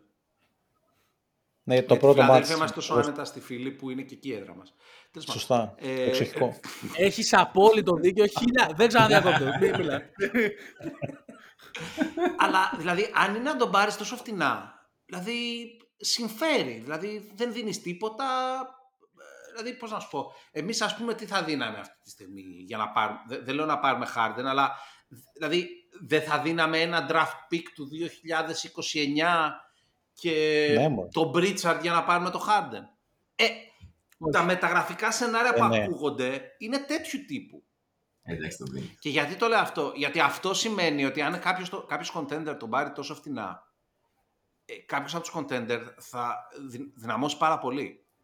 Δηλαδή έχει σημασία τελικά. ναι. Ναι, δεν χάνει τίποτα σε βάθος, ας πούμε. Ισχύει. Εγώ, δε, εμένα δεν μου ασχολεί καθόλου τι θα γίνει με το Harden. Ο άνθρωπος είναι 34 χρονών. Το conditioning του είναι σε απαράδεκτη κατάσταση. Όπως έδειξε και πέρυσι στα playoffs. Είναι ο κλασικός playoff choker ασταθής Harden, ο οποίος στο ένα παιχνίδι θα είναι φοβερός και στο άλλο παιχνίδι θα είναι πάτος. Ε, που, θα, που όχι απλά θα χάνει τα shoot, θα πασάρει και τα wide open floaters και θα πετάει την μπάλα έξω. Δεν θεωρώ ότι πλέον είναι ένας παίκτης που μπορεί να κάνει διαφορά. Ναι, προφανώς, αν το αντίτιμο είναι τέτοιο, το οποίο είναι πάφινο, προφανώς θα το κάνεις για να πάρεις το Harden για αυτές τις αναλαμπές που μπορεί να σου δώσει. Αλλά σε ένα setting παιδιά που μιλάμε για τους Clippers, που θα καταλήξει ο Πολτζό τραυματίας, ο Καβάη τραυματίας και ο Harden ως μόνος star, εγώ παιδιά δεν τους φοβάμαι. Συγγνώμη. Ο Russell Westbrook, γιατί Α, δεν άγιος είναι αυτό star το ο λέω Russell εγώ. ο Westbrook; Ο Paul George λοιπόν που λέγαμε ο Καβάη. ναι, είναι καλά. Κοίτα, όχι θα σου πω. Εγώ respect μεγάλο στο Westbrook αυτό που ήταν πέρυσι στα playoffs από αυτό. Παιδιά, ο Westbrook φέτος Respect, θα κάνει respect. fantasy χρονιά, ε, να ξέρετε. Μην Ναι, λέτε γιατί θα είναι όλοι σοβαρά. άλλοι τραυματίες και θα πρέπει να Δεν ξέρω μαζεύει πάλι γιατί. 15 rebound και να. Είναι τόσο δίνει κακό κάθε στο φορά. shoot. ναι. Ρε, ο, ο Westbrook στο fantasy σε καταστρέφει σε υπερβολικά πολλές κατηγορίες. Σε, κατα... Δηλαδή πέρυσι σε κατέστρεφε σε λάθη, field goals και βολές. Μόνο δηλαδή, πέρσι λάθη δεν έκανε Westbrook καλή χρονιά στους λάθη. Θεός. Όχι, αλλά δεν ήταν ποτέ τόσο κακός και στα σουτ και στις βολές. Οκ. Δηλαδή Ναι. ήταν πάντα, δεν ήταν εύστοχος παίκτης, αλλά ξέρεις, άμα φτάσεις στο 39% ας πούμε, είσαι πλέον απλά καταστροφή. Δεν... Εντάξει, η περίοδος Lakers ήταν αυτή. Στους Clippers δεν ήταν τόσο Όχι, στους κακός. Clippers γενικά ήταν πάρα πολύ καλός. Και δηλαδή έπαιζε και άμυνα. Δηλαδή γενικά στους Clippers είδαμε έναν άλλο Westbrook. Εγώ Ε, ναι. αυ- έτσι έπαιζε τα πρώτα χρόνια στους Οκλαχώμα. Δεν... Πριν γίνει star, ρε παιδί μου, πριν τη δει σούπερ ήρωας. Πριν πάρω τα μυαλά του αέρα κατά Θέλω να βάση. πω, αλλά ρε ναι, παιδί αυτό μου, ναι. ακριβώς. Ε, έκπληξη ειδήσεις, είπαμε. Είπαμε. Ότι οι υγιείς Clippers σηκώνουν το τρόπαιο. Οκ. Αυτό Α, ναι, ούτε για μας πλάκα, εξάλλου- έτσι. Ε, Δηλαδή, σαρκαστικά το λέω. Σήμερα στο παράλληλο σύμπαν. Ναι, Πάμε ότι, κάπου. ότι ο Κλαχώμα μπορεί να, πά- να πάει και μέχρι κύριε πρωτάθλημα. Πιο πιθανό βλέπω την Οκλαχώμα από τους Clippers. πάντως. Άνετα. Αντώνη, ήθελες. Εντάξει, έχουμε φτάσει μια μισή ώρα κοντά. Ήθελες να βάλεις ένα. Μια κουβέντα. ένα Μπράβο, θεματάκι πολύ που ωραία συζήτησες. παιδιά. Λοιπόν, και θα, θα, θα ανοίξω ξεκάθαρα από την αρχή τα χαρτιά μου. Επειδή έχω βαρεθεί. πο- Έχω βαρεθεί. Μου- Μου κάνει τρομακτική εντύπωση το πόσο ψηλά έχουν όλοι τον ε, περσινό MVP, τον φοβερό Joel Embiid. Θέλω να, να, να πούμε όλοι ένα, ένα απλό top 10 παίκτες, ας πούμε, αυτή τη στιγμή. Έχω περιέργεια να δω που το κατατάσσετε. Εσείς που είστε Celtics και είστε σοβαροί άνθρωποι, ρε παιδί μου. Μην το να καταλήξω. Πλάκα κάνετε. Τώρα, Δεν είστε σοβαροί. περί- περίεργη Δεν ερώτηση. είμαστε και όλοι σε Όχι, ισχύει. Γιώκητ Γιάννη είναι οι δύο καλύτεροι παίκτες στο NBA για μένα. Αδιαμφισβήτητα. Δεν ξέρω αν. Δεν ξέρω και με ποια σειρά, ρε παιδί μου. Αυτή τη στιγμή για μένα ο Γιώκητ είναι πάνω από το Γιάννη γιατί έκανε ό,τι έκανε στο περσινό off-season. Οπότε. Δηλαδή, Finals MVP είναι. ναι, Τελείως. αυτό. δηλαδή. Ναι. Ε, τώρα μετά από εκεί είναι όλα συζητήσιμα μετά από τις δύο πρώτες θέσεις για μένα. Δεν είναι ξεκάθαρο τίποτα. Δηλαδή πρέπει να προσδιορίσουμε το τι σημαίνει MVP για σένα, Αντώνη, για να απαντήσω στο ερώτημα πιο ενδελεχώς. Ναι. Οπότε, Τζόρτζ, άμα θες να σου κάνω πάσα να πεις εσύ το δικό σου top 10, ή- Τώρα, τόση ώρα αυτό που κάνει ο Παύλος είναι επειδή προσπαθεί να σκεφτεί μέσα στο μυαλό του το top 10, δεν, δεν του βγαίνει. Οπότε λέει κάτσε να πετάξει τον μπαλάκι στον Γιώργο τώρα. Λοιπόν, το δικό μου top 10. Εγώ δεν κάνω, δεν έχω επεκφυγέ. Πάμε κατευθείαν. Λοιπόν, Γιώκητ, Γιάννη, Κέρι θα τον έβαζα ακόμα ε, τρίτο, τρίτο, ναι. Μετά, σίγουρα θα ξεχάσω κάποιον, ρε παιδί μου, οπότε συγχωρέστε με. Μετά, τέταρτο θα βάλω το Tatum, άντε γεια. Πέμπτο, Devin Booker. Έκτο θα βάλω το KD. Ακόμα και τώρα το KD. Έβδομο τον, ε, τον, τον, τον Embiid. Μμμ, ένατο τον Shea. Gildos Alexander. Ε, Και δέκατον τώρα για να μην μας σπάσει τα, τα νεύρα του LeBron. Ε, Λούκα Ντόντσις εκτός top 10. Όπα, ναι, δεν σου είπα θα ξεχάσω κάποιον, ναι. και γι' αυτό Άρα, κάνουμε πούλο, πάσα, έχεις Γιώργο, πούλο, γι' αυτό LeBron, δίνουμε μπαίνει ο- πάσα. μπαίνει- Κατάλαβες. Μπαίνει, ο- μπαίνει, ο- μπαίνει ο Λούκα τέταρτος και πάνε όλοι μια θέση πίσω. Και αφήνω εκτός και LeBron και, και τέτοιο, και Jimmy. Οκ. Jimmy Butler άφησε στο top 10. Τώρα γιατί το έκανες αυτό; Σο- σοβαρά, με τι... Μην το Γιατί πετύχουμε. κάποια στιγμή, Τώρα, θέλεις, τώρα θα μας πετύχει θα μας βάλει πάλι 50. να πούμε. Δηλαδή γιατί το κάνετε αυτό; αυτό, κάποια στιγμή πρέπει να εξορκίσουμε και αυτό το δαίμονα. Δεν μπορώ να ακούω για, για, για Jimmy, Isaiah μην Thomas Jimmy μην και ακούσει για πολύ Jimmy μεγάλος Butler. παίκτης. Πάρα πολύ μεγάλος. Υπογράφεις Εγώ έχω πολύ ένα άτομα εύκολα στο αυτή- Μαϊάμι. Παιχτούρα, παιχτούρα, δεν έχετε συζήτηση. Εντάξει, πάλι καλά που το είπε το όνομα στη μια μισή ώρα τουλάχιστον. Οπότε εντάξει δεν. ε, και να το Τώρα ναι, χάσουμε άμα από το πει, εδώ οκ, και πέρα. έχουμε επεισόδιο τουλάχιστον. Εντάξει, όλα καλά. Ξέρω. Βέβαια, Εγώ έχω κοίτα, πολύ- άμα είναι- Α, sorry. Ω, Πες, πες, πες. Τώρα, αν είναι ο Λούκα πάνω από τον Στεφ ή ο Στεφ ε, πάνω από τον Λούκα και πάλι επιμένω ότι είναι, είναι θέμα ορισμού. Τι είναι ο MVP για σας, είναι ο παίκτης που θα μας οδηγήσει στον τίτλο, είναι αυτός που θα κάνει τα καλύτερα στατιστικά στη regular; Δηλαδή, τι είναι, είναι ο τύπος που δίνει παπάδες στην επίθεση χωρίς να χάνει τίποτα στην άμυνα, δηλαδή είναι ο καλύτερος two-way player; Ε, δηλαδή, πραγματικά εκεί πέρα είναι το Εντάξει, ερώτημα. είναι- Γιατί ο Tatum είναι συνήθως χαμηλά στις λίστες, αλλά ο Tatum είναι καλύτερος αμυντικός από τον Λούκα, καλύτερος αμυντικός από τον, από τον Κάρι, δηλαδή είναι από τους καλύτερους αμυντικούς της λίγας, έτσι, να μην το, να μην το κουράζουμε. οπότε για μένα, αν θεωρήσεις ότι αυτό είναι ο MVP, δηλαδή κάποιος που προσφέρει και στις δύο μεριές του γηπέδου, γιατί και ο GOAT ε, της καρδιάς μας, ο Jordan, ρε παιδί μου, αυτό ήταν το, το απόλυτο χαρακτηριστικό, είναι ότι όχι μόνο μπορεί να σε διάλαγε στην επίθεση, αλλά μπορεί να έμεινες και άποντος στην, να μας άφηνε και άποντος στην άμυνα. Οπότε εκεί πέρα τίθεται το θέμα. Εντάξει, ο Embiid γενικά είναι πάρα πολύ βελτιωμένος στην άμυνα στα τελευταία χρόνια, αλλά εγώ εξακολουθώ να μην τον θεωρώ φόβητρο, οπότε εγώ τον έχω χαμηλά. Πόσο σημαντικό είναι το mental του παίκτη όταν κάνεις μια τέτοια λίστα επίσης. Για το Embiid για μένα είναι soft mental, 100%. Δηλαδή, ε, όπως για άλλη μια φορά είδαμε ε, στο Game 7. Ε, Τέλος πάντων, είναι, είναι όλα αυτά πράγματα. Δηλαδή, πόσο ψηλά πρέπει να βάλεις τον Durant, που είναι πολύ καλύτερος αμυντικός, ας πούμε, από, από πάρα πολλούς άλλους που μπορεί να βρίσκονται πιο ψηλά από αυτόν στη λίστα. Πλέον όχι, θα έλεγα για τον Durant. Δηλαδή, εντάξει, έχει φτάσει και 34. Νομίζω ότι από το 20-21 και μετά άρχισε να πέφτει λίγο, δεν προσπαθούσε τόσο. Στην Στατιστικά δεν φαίνεται τίποτα τέτοιο πάντως. Δηλαδή... Εγώ το, τον Durant τον έβαζα δεκάδα σίγουρα, τον Booker. Όχι, δεκάδα ναι, και την άμυνα λέω. Ρε. Α, okay. Την άμυνα λέω. Ότι έχει πέσει την άμυνα, όχι εκτός δεκάδας ο Ντουράν. Δεν τράθουμε. Δηλαδή, αυτά είναι τα ερωτήματα που πρέπει να τεθούν για να δούμε ποιο είναι το, το top 10. Αν το δούμε... εγώ τελικά... Ναι, ναι, συγγνώμη. Ε, είναι υποκειμενικό, σε ρωτάω την άποψη. Μα είναι εντελώς υποκειμενικό, ρε παιδί μου. Ναι, εντάξει. Ναι, ναι, ναι. Ναι, τι να σου πω. Εγώ θα βάζα, ας πούμε, το Σέι πιο πάνω από τον Butler. Γιατί να είναι ο Butler πάνω από το Σέι αυτή τη στιγμή; Δηλαδή, με ποια λογική, τι παραπάνω κάνει ο, ο Butler, ο regular season Butler τέλος πάντων. Όχι ο... λοιπόν, όταν λέμε για Jimmy Butler, δεν εννοούμε ε, το δαιμονισμένο εξωγήινο που αντιμετωπίζουμε εμείς στα playoff ε, κάθε, ε, κάθε δύο χρόνια. Έτσι, δεν μιλάω για αυτόν. Αυτόν τον παίκτη, τον Butler, στο 95% των εμφανίσεων του, ε, όχι. Πώς είναι ο Σέι χειρότερος από αυτόν; Δηλαδή, ε, ο, ο, ο Σέι επιθετικά είναι κλάσει ανώτερος από τον Butler. Δηλαδή δεν είναι η διαφορά στην άμυνα τόσο μεγάλη που να πεις ότι. Οκ, okay, ναι. Είναι αυτό που λες, Ρεσί, ότι ο καθένας έχει τα δικά του κριτήρια. Εμένα, ας πούμε, έχω πολύ, λίγο, έχω πολύ λίγο στα κριτήριά μου τη regular season. Πιο πολύ κοιτάω στις κρίσιμες στιγμές, ας πούμε, πώς φέρεται ένας παίκτης, πόσο καλός ηγέτης είναι, πώς διαχειρίζεται διάφορες καταστάσεις, ας πούμε. Και αυτό το νοητικό. Α, ναι, εσύ λες πώς season το δηλαδή. Αυτή είναι σημαντική παράμετρος, ρε παιδί μου. Ε, εγώ δεν τα διαχωρίζω. Δεν τα διαχωρίζω. Ε, πιο πολύ για μένα μετράει πώ season, ρε παιδί μου. Ναι, δηλαδή δεν μπορώ πούμε, να διανοηθώ πού θέλω να καταλήξω, ρε παιδιά. Ότι θέλω κάποιος να βγει με επιχειρήματα να μου εξηγήσει γιατί ο Embiid θεωρείται καλύτερος παίκτης από τον Date μα. Ε, δε, δε, όπου τον έχει πετύχει, τον έχει κάνει outplay, ο Tatum τον Embiid, όπου τον έχει, είτε regular season, είτε post season, δεν έχει σημασία.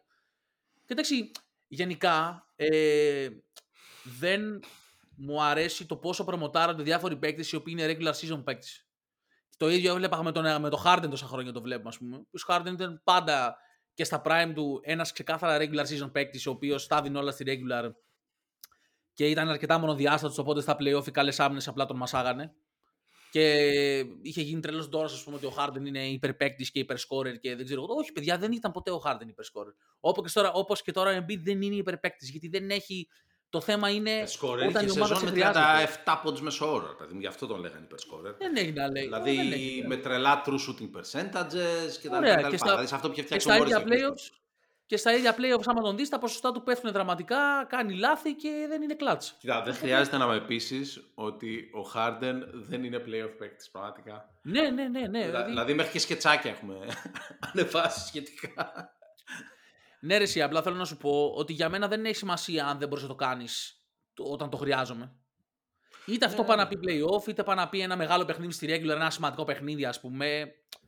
Κατάλαβες τι εννοώ. Ότι νομίζω ότι έχουμε λίγο λαθασμένα κριτήρια γενικά με το, με το πώς κοιτάμε τους παίκτες.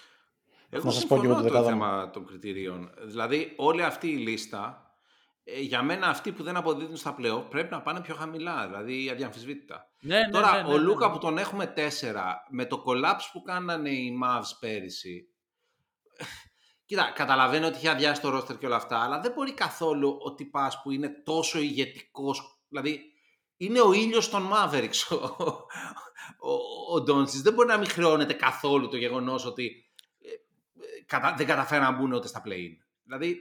Ναι, αλλά σε αυτό που λες εσύ, εγώ θα προσθέσω ότι το 22 ας πούμε. Όχι το 22, πότε ήταν το... Ναι, ναι, δεν 21-22. Όσες φορές ο Ντόντ έχει μπει πλέον είναι τρομακτικός παιδί. Ναι. Ναι. Στα playoffs. Είχε, Δηλαδή, ο- οριακά έχει το scoring average του Jordan. Το είχε περάσει και στο τελευταίο του match playoff έπεσε κάτω από το scoring average του Jordan στα playoff. Δεν είναι, μο- δεν είναι θέμα, εγώ δεν κοιτάω τα νούμερα. Εγώ κοιτάω ότι βλέπω ένα παίκτη, ο οποίος είναι κάτω από 25 χρονών και μπορεί να σκοράρει άψογα και στα τρία επίπεδα. Τι εννοώ τα τρία επίπεδα, μπορεί να σκοράρει από το τρίποτο, μπορεί να σκοράρει από το mid range, τα τέσσερα επίπεδα. Και Μπορεί να σκοράρει και από το post, μπορεί να σκοράρει και μέσω drive. Δηλαδή, πέρα από το πόσο μου θυμίζεις το Larry Bird, ας πούμε, από αυτά που έχω δει τέλος πάντων, γιατί δεν την έζησα να δω το Larry Bird live και πόσο τον χαίρομαι. Και εγώ πραγματικά το, το- είναι τρομακτικός. Δηλαδή, το θυμάμαι τώρα με τους Clippers, το 21 νομίζω ήταν. Δύο φορές έχουν παίξει με Παιδιά. τους Clippers. Το 20 και το 21 δεν είναι. Mm. Και τους δύο αποκλειστήκανε. Αλλά επειδή θυμάμαι να τον βλέπω, ήταν, δεν μπορούσαν οι Clippers να κάνουν τίποτα. Και είχαν τότε οι Clippers στην άμυνα Pat Beverly, Paul George, Kawhi Leonard. Τους δοκιμάζανε όλους πάνω του και δεν μπορούσε κανείς να κάνει τίποτα. Ο τύπος έβαζε τρίποντα με το ένα πόδι εκτός ισορροπίας. Δηλαδή, εγώ δεν το ξαναδεί αυτό το πράγμα. Και να ξέρετε, αν κάποιος πραγματικά, θα το πω και το πιστεύω, μπορεί να είναι μεγάλη παπάντζα, αλλά εγώ το πιστεύω. Αν κάποιος μπορεί να περάσει τον Τζόρνταν, είναι ο Ντόντσιτς. Δηλαδή, αν το πάρει, δω. 4-5, αν πάρει 4-5 πρωταθλήματα, δηλαδή είναι, είναι, θα είναι τρομερός στη συζήτηση. Να πει αυτό. Εντάξει, συ- συμφωνώ τόσο πολύ με αυτά που λες που δεν έχω κάτι να προσθέσω. Απλά να πω ότι ο Συρίγος στο επεισόδιο που γράψαμε Μπράβο, μαζί Αυτό θα λέγαμε. τώρα. έλεγε ότι είναι κατά τη γνώμη του, αν αφαιρέσουμε την αθλητικότητα, σημαντικός παράγοντας, είναι ο καλύτερος 24χρονος που έχει παίξει ποτέ στο NBA. Γιατί και σαν floor manager δι- να διαβάζει ρυθμό, δηλαδή να αλλάζει ρυθμό, να επιβάλλει το ρυθμό που θέλει στο παιχνίδι, όπως θέλει. Δηλαδή είναι και απο- ο απόλυτος άσος και το απόλυτο διάρρη. Είναι απίστευτο αυτό που έχει την ικανότητα να κάνει. Παρ' όλα αυτά, και αυτό το λέω εγώ, εγώ θεωρώ ότι ακόμα είναι ακριβώς όπως ο Τζόρνταν στη φάση που ακόμα δεν έχει μάθει πώς να μετριάζει το γεγονός ότι σε κάθε γήπεδο θα είναι ο καλύτερος παίκτης μέσα στο γήπεδο με το γεγονός ότι γε- πρέπει να είναι engaged και οι συμπαίκτες σου για να τρέχουν στην άμυνα και αυτό σημαίνει ότι πρέπει να τους πάντα να τους έχεις κρατάς ζεστούς και στην επίθεση. Δηλαδή είναι ένα πράγμα ισορροπίας που δεν έχει, δεν έχει βρει κατ' εμή γνώμη, μπασκετικής ισορροπίας. Οκ. Παύλο, δεν δεκάδα είναι- δεν μας έχεις πει ακόμα, βέβαια. Ναι. Δεκάδα δεν μας έχεις πει ακόμα. Δεκάδα, λοιπόν, να το πω Κάνεις τώρα τα έτσι. πάτια να το αποφύγει. Ε, Γιώκητς, Γιάννης, ε, άντε, να, να, να, να το πω, Tatum, με όλη τη λογική Ναι. αυτό που είπαμε πριν, Ναι. ότι, ότι είναι και post-season, και post-season ε, παίκτης. Από κάτω Λούκα, γιατί όταν λέω ότι μετράει πιο πολύ post-season, εμπεριέχεται η ιδέα ότι πρέπει να καταφέρνεις να φτάνεις στην post-season. Ε, είναι μια σημαντική παράμετρος. Από κάτω για μένα είναι ο Durant, απ- μετά από... Ε, όχι, ναι, sorry, είναι... Κάτω από αυτόν είναι ο Κάρι, μετά είναι ο Durant, μετά είναι ο Jimmy Butler, μετά είναι ο Booker, μετά είναι ο Shea. Και νομίζω μου λείπει μία θέση ακόμα.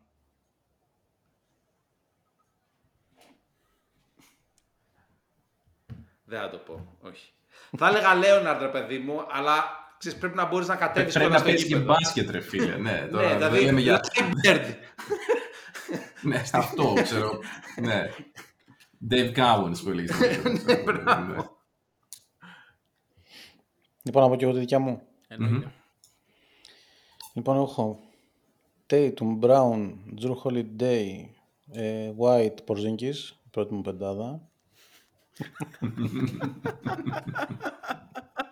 Και νόμιζα Peyton εγώ ότι Pritchard. υπερέβαλα που βάλα τον Tatum τρίτο, λέει. Ξέρεις. Λοιπόν, συμφωνώ στη δυάδα Jokic Γιάννης. Τρίτο έχω βάλει Κάρι, τέταρτο Tatum, Durant, Embiid, Doncic, Anthony Davis, Lillard και Butler. Έχεις το Λίλα τόσο ψηλά, ε. Ναι. Τον έχω ένα του. και τον Davis, τον οποίο παίζει να υποτιμήσαμε εμείς ο Παύλος και εγώ. Ο Davis αν είναι υγιής, είναι Επίτηδες. ξεκάθαρα κατά τον δεκαδάτος παίχτη. Ο Ντέβι, παιδιά, ναι, όντως. Ισχύει αυτό.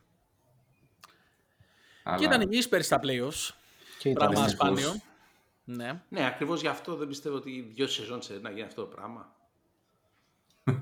Ε, τώρα έχεις δίκιο, πρέπει να ευθυγραμμιστούν οι πλανήτες σε ακραίο... ναι, ακριβώς. δηλαδή, τι- τι βάθμο. φάση. ναι, ναι, οκ. Απ' την άλλη, το ίδιο μπορείς να πεις και τον Πορζίνγκις, γιατί έκανε πέρσι υγιή σεζόν. Αυτό είναι κάτι τρομακτικό. Οπότε. Μην μη, μη, μην το αναφέρουμε καν αυτό. Μια χαρά εκεί ήταν και ο Ντέιβις. Όλοι καλά να είναι τα παιδιά. Όλοι καλά να είναι γεροί. Λοιπόν, ποιος θα είναι πρωταθλητής σεζόν; Οι Celtics. Ξεκάθαρη Celtics.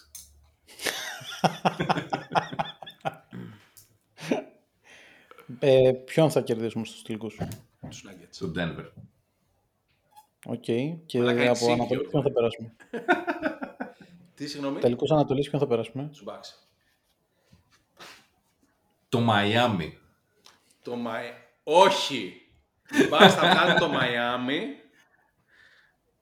και εμείς θα βγάλουμε τους Bucks. Ε, εμένα η γνώμη μου είναι ότι ο Άνταμ Σίλβερ πέρσι στα playoffs είδε ότι είχε μια πολύ μεγάλη ευκαιρία να γράψει μια ταινία. Και Δεν την του βγήκε έχασε. δυστυχώς το σενάριο. Δεν Όπως θα μιλήσαμε ήθελε. για το Γουεμπανιάμα, ναι, τώρα που λες για Silver και σενάριο. Πάμε. Θα σου... πω- μι- Μισό λεπτό, μισό λεπτό. Θεωρώ λοιπόν ότι ο Άνταμ πέρσι είδε μια φοβερή ευκαιρία για να γραφτεί μια χολιγουντιανή ταινία. Ε, Celtics Lakers η μάχη για το 18ο. Και πιστεύω ότι φέτος ο Άνταμ θα, Θα τα τα μπαλώσει. μαγειρέψει κάπως. Θα τα μπαλώσει και θα κάνει τα κουμάντα Φέτος, του. επειδή είναι λίγο πιο ισορροπημένο ίσως θα πάει να το φτιάξει αυτό. Και πιστεύω, παιδιά, όχι πέρα από πλάκα, πιστεύω. Δηλαδή, αν έπρεπε να κάνω ένα take τώρα, θα έλεγα Celtics Lakers τελικό με πρωταθλητές Boston Celtics στο Game 7, στο Garden. Εκεί θα, θα, και θα ρίχνουν στο τέλος του, του παιχνιδιού πέτρες στο Λεμπρόν θα του ρίχνουν. Και από εδώ! Καρέκλε. Θα παίρνουν τα καθίσματα και θα τα πετάνε ρε σχέδια στην Ελλάδα. ναι. Και θα του λένε πονάς, σε τσούζι. Πελάτη. Παιδιά, τι να σας πω, πάντως ειλικρινά, αυτό που είδα από το Jokic πέρυσι στα playoff, άμα δεν του τραυματιστεί μισή ομάδα, είναι ένα επίπεδο ντομ, μπασκετικού dominance που δεν μπορώ να φανταστώ να Ναι. μπορεί να τα βάλει μαζί του κάποιος στη Δύση, ειλικρινά. να, να την κάνω την ερώτηση που έκανα την προηγούμενη εβδομάδα στον Άγγελο Νίκο για τον Jokic. Ναι. Θα την κάνω. Πού τοποθετείται αυτή τη στιγμή τον Jokic; All time στα πεντάρια. Top 10. Δύσκολο. Ναι, top 10 τουλάχιστον. θα Top 10 έλεγα. ναι, αλλά ρε παιδί μου, δηλαδή τι θα να σου πω. Τον βάζεις πάνω από τον David Robinson, ας πούμε. Τον Ναι. βάζεις πάνω από το Ewing. Ναι. Και, πάλι ναι, είναι και θέμα στα δύο. κριτηρίων όμως εσύ. Ε, τη γνώμη σου, ρε Παύλο. Δηλαδή Το θέλω να δεν- δεν πω, θα δικάσεις ε, κριτήρια, δηλαδή δηλαδή. μετράει, ρε παιδί μου, μα, μα, δεν- μα- μα δεν είναι η γνώμη μου ρε φίλε. Ο, ο Ewing και ο Robinson έχουν παίξει 10 χρόνια παραπάνω από το Jokic. Αυτό μετράει, δηλαδή το ότι έχουν τριπλάσια all-star appearances, περισσότερα all Ωραία, ωραία, ωραία. Το Καταλαβαίνεις πικ τι να τους. πω. Το Το- πικ τους. Α, το pick είναι ο Jokic, δεν υπάρχει. Δηλαδή, δεν, δεν, δηλαδή η pick είναι ξέρω ο αν έχουμε δει Jokic, καν ο το- το Τζαμπάρ, pick του ο, Jokic. ο Ράσελ, ο Χακίμ. ο, Α, Χακίμ, Χακίμ. ο Wilt, ε, ενδεχομένως και ο Wes Ansel, να θυμίσω, είναι ο μόνος παίκτης που πήγε Ο finals Σάκη. και Ο Δρούζη. rookie. Ε, ε, finals και regular season MVP, sorry, γιατί ως ε, finals MVP υπάρχει και ο Magic Johnson. Ε, αυτά, εκεί πέρα ανήκει. Δηλαδή, αυτά που κάνει είναι αδιανόητα. Παιδιά, κάποτε λέγαμε για τον... Για, για ποιον το λέγανε, ρε, για, για, για, τον, για το Χακίμ, ότι ήταν ο καλύτερος πασέρας, ας πούμε, στην ιστορία των Center. Ε, και ο Σακίλ, έτσι, σε αυτή την λίστα τον ξέχασα. Προφανώς και ο Σακίλ, έτσι, δεν, δεν υπάρχει καμία εμβολία. Αλλά θέλω να πω, εκεί πέρα παίζει το παλικάρι. Ε, Δηλαδή, εκεί πέρα παίζει. Δεν... Είναι ένας από τους καλύτερους center όλων των εποχών. Ε, Δηλαδή, αν υπάρχει κάποιος που το αμφισβητεί, ε, φοράει τις ίδιες παροπίδες ε, με αυτούς που μου εξηγούν ότι ο Γιάννης είναι υπερεκτα- ε, υπερεκτιμημένος λόγω σωματικών προσόντων. Δηλαδή πρέπει να, να μην θέλεις να δεις για να μην καταλάβεις το τι ε, α, μπασκετική ιδιοφυΐα είναι ο Γιώκητς. Είναι κοντά στο top 5. Είναι κοντά στο top 5. ναι. Κοντά το 5, ε. Ναι. Ναι, ναι. Είναι βαριά τώρα αυτή η λέξη όμως, γιατί είναι, νομίζω ότι η θέση του 5 είναι Αναλαμβάνουν πιο την ευθύνη των βαριά. δεδομένων. Είναι ιερή. Είναι βαριά ιστορικά. δηλαδή νομίζω έχει τα περισσότερα ονόματα, ας πούμε. Καταγράφεται. Σαν σύνολο καριέρας δεν έχει περάσει το Wilt, δεν έχει περάσει τον Καρύμ, δεν έχει περάσει το Σακίλ, δεν έχει περάσει το Χακίμ και δεν έχει περάσει Έχει τον όμως Bill χρόνια Russell. ακόμα.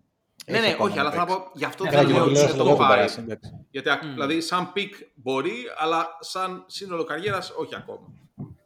Ναι, οκ. Για πάμε να πούμε για ο Βεμπανιάμα. Ναι, Γουεμπανιά, μετά το σκέφτηκα όταν έλεγε σενάριο. Γιατί, γιατί ρε παιδί μου, ε, εγώ το, το, δηλαδή, τον ονειρευόμουν να πάει στον Πόποβιτς.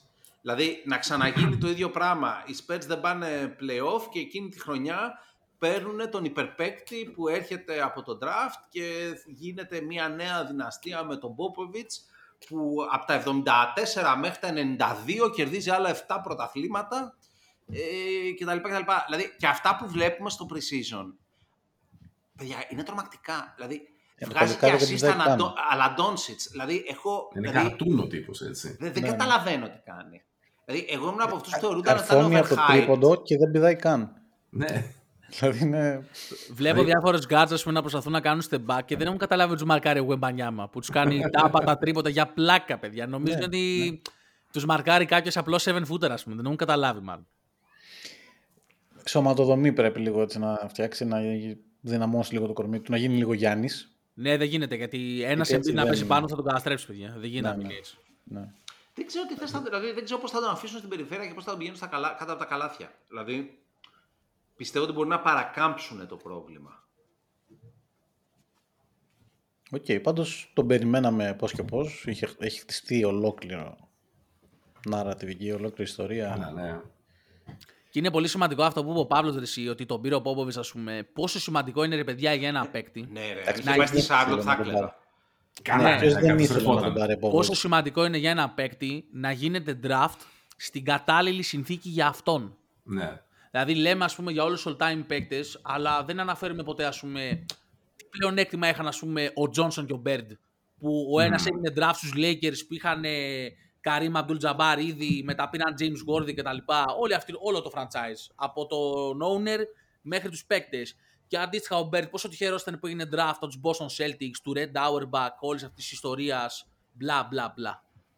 Και πόσοι άλλοι παίκτες, ας πούμε, ήταν τόσο άτυχοι που γίνανε draft σε γελία franchises, σε γελίες συνθήκες; ναι. Αυτό είναι πάρα πολύ σημαντικό, παιδιά, να ξεκινήσεις την Ναι, ρε, καριέρα και σου. κάθε με φορά την που καριέρα. μιλάμε για, Τζ- για, Τζ- για τους Jays, ε, δεν είναι καθόλου δεδομένο ότι αυτοί οι παίκτες θα είχαν αυτοί, άλλοι καλοί παίκτες θα ήταν προς Θεού, αλλά ότι θα είχαν τέτοια διαρκή ανάπτυξη για μία ε, εφταετία αν δεν ήταν σ- σ- στο δικό μας το franchise. Σε ένα, ή ένα franchise τέτοιου επίπεδου. Δηλαδή και στους Πέρσα τα πήγαιναν καλά, δεν έχω κάποια αμφιβολία. Και στους Warriors θα πήγαιναν καλά. Αλλά Στους Bobcats όμως. ναι, είναι μετρημένα στα δάχτυλα αυτά τα franchise, δεν είναι πολλά. Δηλαδή να είναι 6, να είναι 7, δεν είναι παραπάνω. Ναι, ναι, ναι, ναι. Η ωραιότερη ιστορία είναι που πήγε στο, στους Spurs. Δηλαδή Ναι. είναι κουτί και για το NBA το ίδιο. Και για το προϊόν. Σου λέει, έχει ξεκινήσει ο Άνταμ το μαγείρεμα. Ναι, Ναι, ναι. εντάξει, είναι, είναι, είναι- φαντάζει και λίγο, α- αν είναι κάποιος συνωμοσιολόγος, μπορεί να το πει ότι ήταν. ε, Ναι, ήταν μη παγωμένα χα- μη τα χαθεί μπαλάκια. τώρα τέτοιος παίκτης. Γιατί ήδη ο Ζάιον, ξέρω εγώ, που ήταν η επόμενη μεγάλη Ναι. ελπίδα αμερικανική. Είναι το, το πιο ωραίο meme που έχω δει για, το, για τον Ζάιον ήταν που λέει ότι ο peak Ζάιον ήταν ε, φανταστικός παίκτης. ήταν. Σαν να λέμε ότι τον είδαμε τον peak Ζάιον ήδη, ξέρω. Ναι, στο κολέγιο ήταν ο peak Zion. Ψέματα. Που τον, Εντάξει, που τον παιδιά, έπαιζε τώρα- άμυνα ο Τάκο. Αυτό το draft το 19 πήγε όλο κουβά μεταξύ μας. Όντως. Εντάξει, για τον Zion υπάρχει ελπίδα ακόμα. Και για τον Τζα έπρεπε να υπάρχει ελπίδα. Μα σοβα... για, το- για τον Τζα εδώ και όλο το πράγμα, όλο το πρόβλημα είναι εδώ μέσα. Δεν είναι Και για τον σωματικό. Zion. Είναι... Ναι, εντάξει. Για τον Ζάιν ίσως να είναι λίγο, είναι λίγο αργά, ρε παιδί μου, στη φάση ότι το σώμα του, ξέρεις, είναι αυτό που είναι και μπορεί να έχει τέτοιο. Να έχει φάει τη ζημιά. Πάντως ο Και έχει GM πάθει- των. Ναι, ναι. Πες Δεν μου. ξέρω να το είδατε. Ο, ο GM των Ο Pelicans Gilbert. έκανε μια δήλωση που ήταν ρε παιδί μου κοπλιμέντο, αλλά που είχε και πολλά. Δηλαδή, είπε, είμαι πολύ περήφανος για το Zion που φέτος το καλοκαίρι για πρώτη φορά στην καριέρα του πρόσεξε τόσο πολύ ε, το conditioning, δεν θυμάμαι πώς το είπε το σώμα, του, το conditioning, τέλος πάντων. Μμμ. Που ήταν σε φάση, απ' τη μία λες, θα σας δίνουμε φέτος τα παρκέ. Είναι φέτος ο Zion, έρχεται, έρχεται πολύ ξύλο και απ' την άλλη λες, μαλάκα επιτέλους ε, δεν το, δεν, δεν το πίστευα πια ότι θα γίνει. Και είχε βγει και ο Μπάρκλey και τα έλεγε για το Zion. Δηλαδή και έλεγε για τον εαυτό του που ήταν και αυτός ε, λε- λεμαργούλης. Χοντρούκλης. Το Εύσωμος. πόσο σημαντικό ήταν κάποια στιγμή που ήρθε ο Μόζες Μαλόν και του είπε «Φιλαράκι, είμαστε επαγγελματίες τώρα». Ήρθε ο Τζούλιους Εύιν και του είπε «Εδώ, πρ- αν θες να προχωρήσεις, πρέπει να προσέχεις το σώμα σου». Δηλαδή, και αυτό σκέφτομαι ότι στους Pelicans δεν υπήρχε αυτός ο περίγυρος. Και εντάξει, παιδιά, δηλαδή φανταστείτε Νέα Ορλεάνη είναι σαν να ζεις σε μια πόλη που είναι όλο το χρόνο πατρινό καρναβάλι, έτσι. Δηλαδή, δεν χρειάζεται να είσαι Καλά, επιρρεπή ναι. για να στραβώσεις το πράγμα. Στραβώνει από μόνο του. Είναι Δηλαδή- και λίγο περιπής από μόνος του. έχει Είναι αυτές και τις περιπέτειες επιρρεπή, εκεί πέρα αλλά θέλω να πω με ζει τις και στο πατρικό κοπελίτσες από το καρναβάλι. OnlyFans. Μακάρι να Τέλος πάντων, μην Γουινμπανιάμα, γίνει. παιδιά, Γουινμπανιάμα, το, ε, είδατε αυτή τη φάση που κα- είναι ένα, παίζει άμυνα και είναι ένα βήμα μπροστά από το τρίποντο και έχει απλώσει το χέρι του και παίζει άμυνα στον άλλο που είναι στις βολές, που έχει περάσει τις βολές. Τι- τι- τι- τι- τι- Ναι, Αυτό τι το φάση. παίχτη τον σχεδίασε στο NBA του K, ρε παιδί μου. Είναι ο παίχτης που θες να πάρεις πρωτάθλημα με αυτόν Ναι. κατευθείαν. Δεν υπάρχει, είναι εξωγήινος άνθρωπος. Μακάρι να βγει το project του. Μακάρι, μακάρι. Παιδιά, ναι. είναι και Είναι ετοιμόλογος πολύ πολύ, ενδιαφέρον. ρε. Τον ρωτήσανε Ναι, όταν. ναι. Το, το, είδατε Μμμ. τη δήλωση για Embiid. Τον Α, τώρα ρωτάνε, δεν το θυμάμαι, τι όταν, είπατε. όταν ο, ο Embiid, έτσι να θυμίσω, έτσι, μπορούσε να διαλέξει σε ποια εθνική ομάδα θα παίξει και μπορούσε να διαλέξει Αμερική, Γαλλία ή Καμερούν. Και ρωτάνε τον Γομπανιάμα αν είναι, τι, τι πιστεύει για το γεγονός ότι διάλεξε την εθνική Αμερικής και απάντησε ο Wemby μεγάλη απώλεια για την εθνική Καμερούν.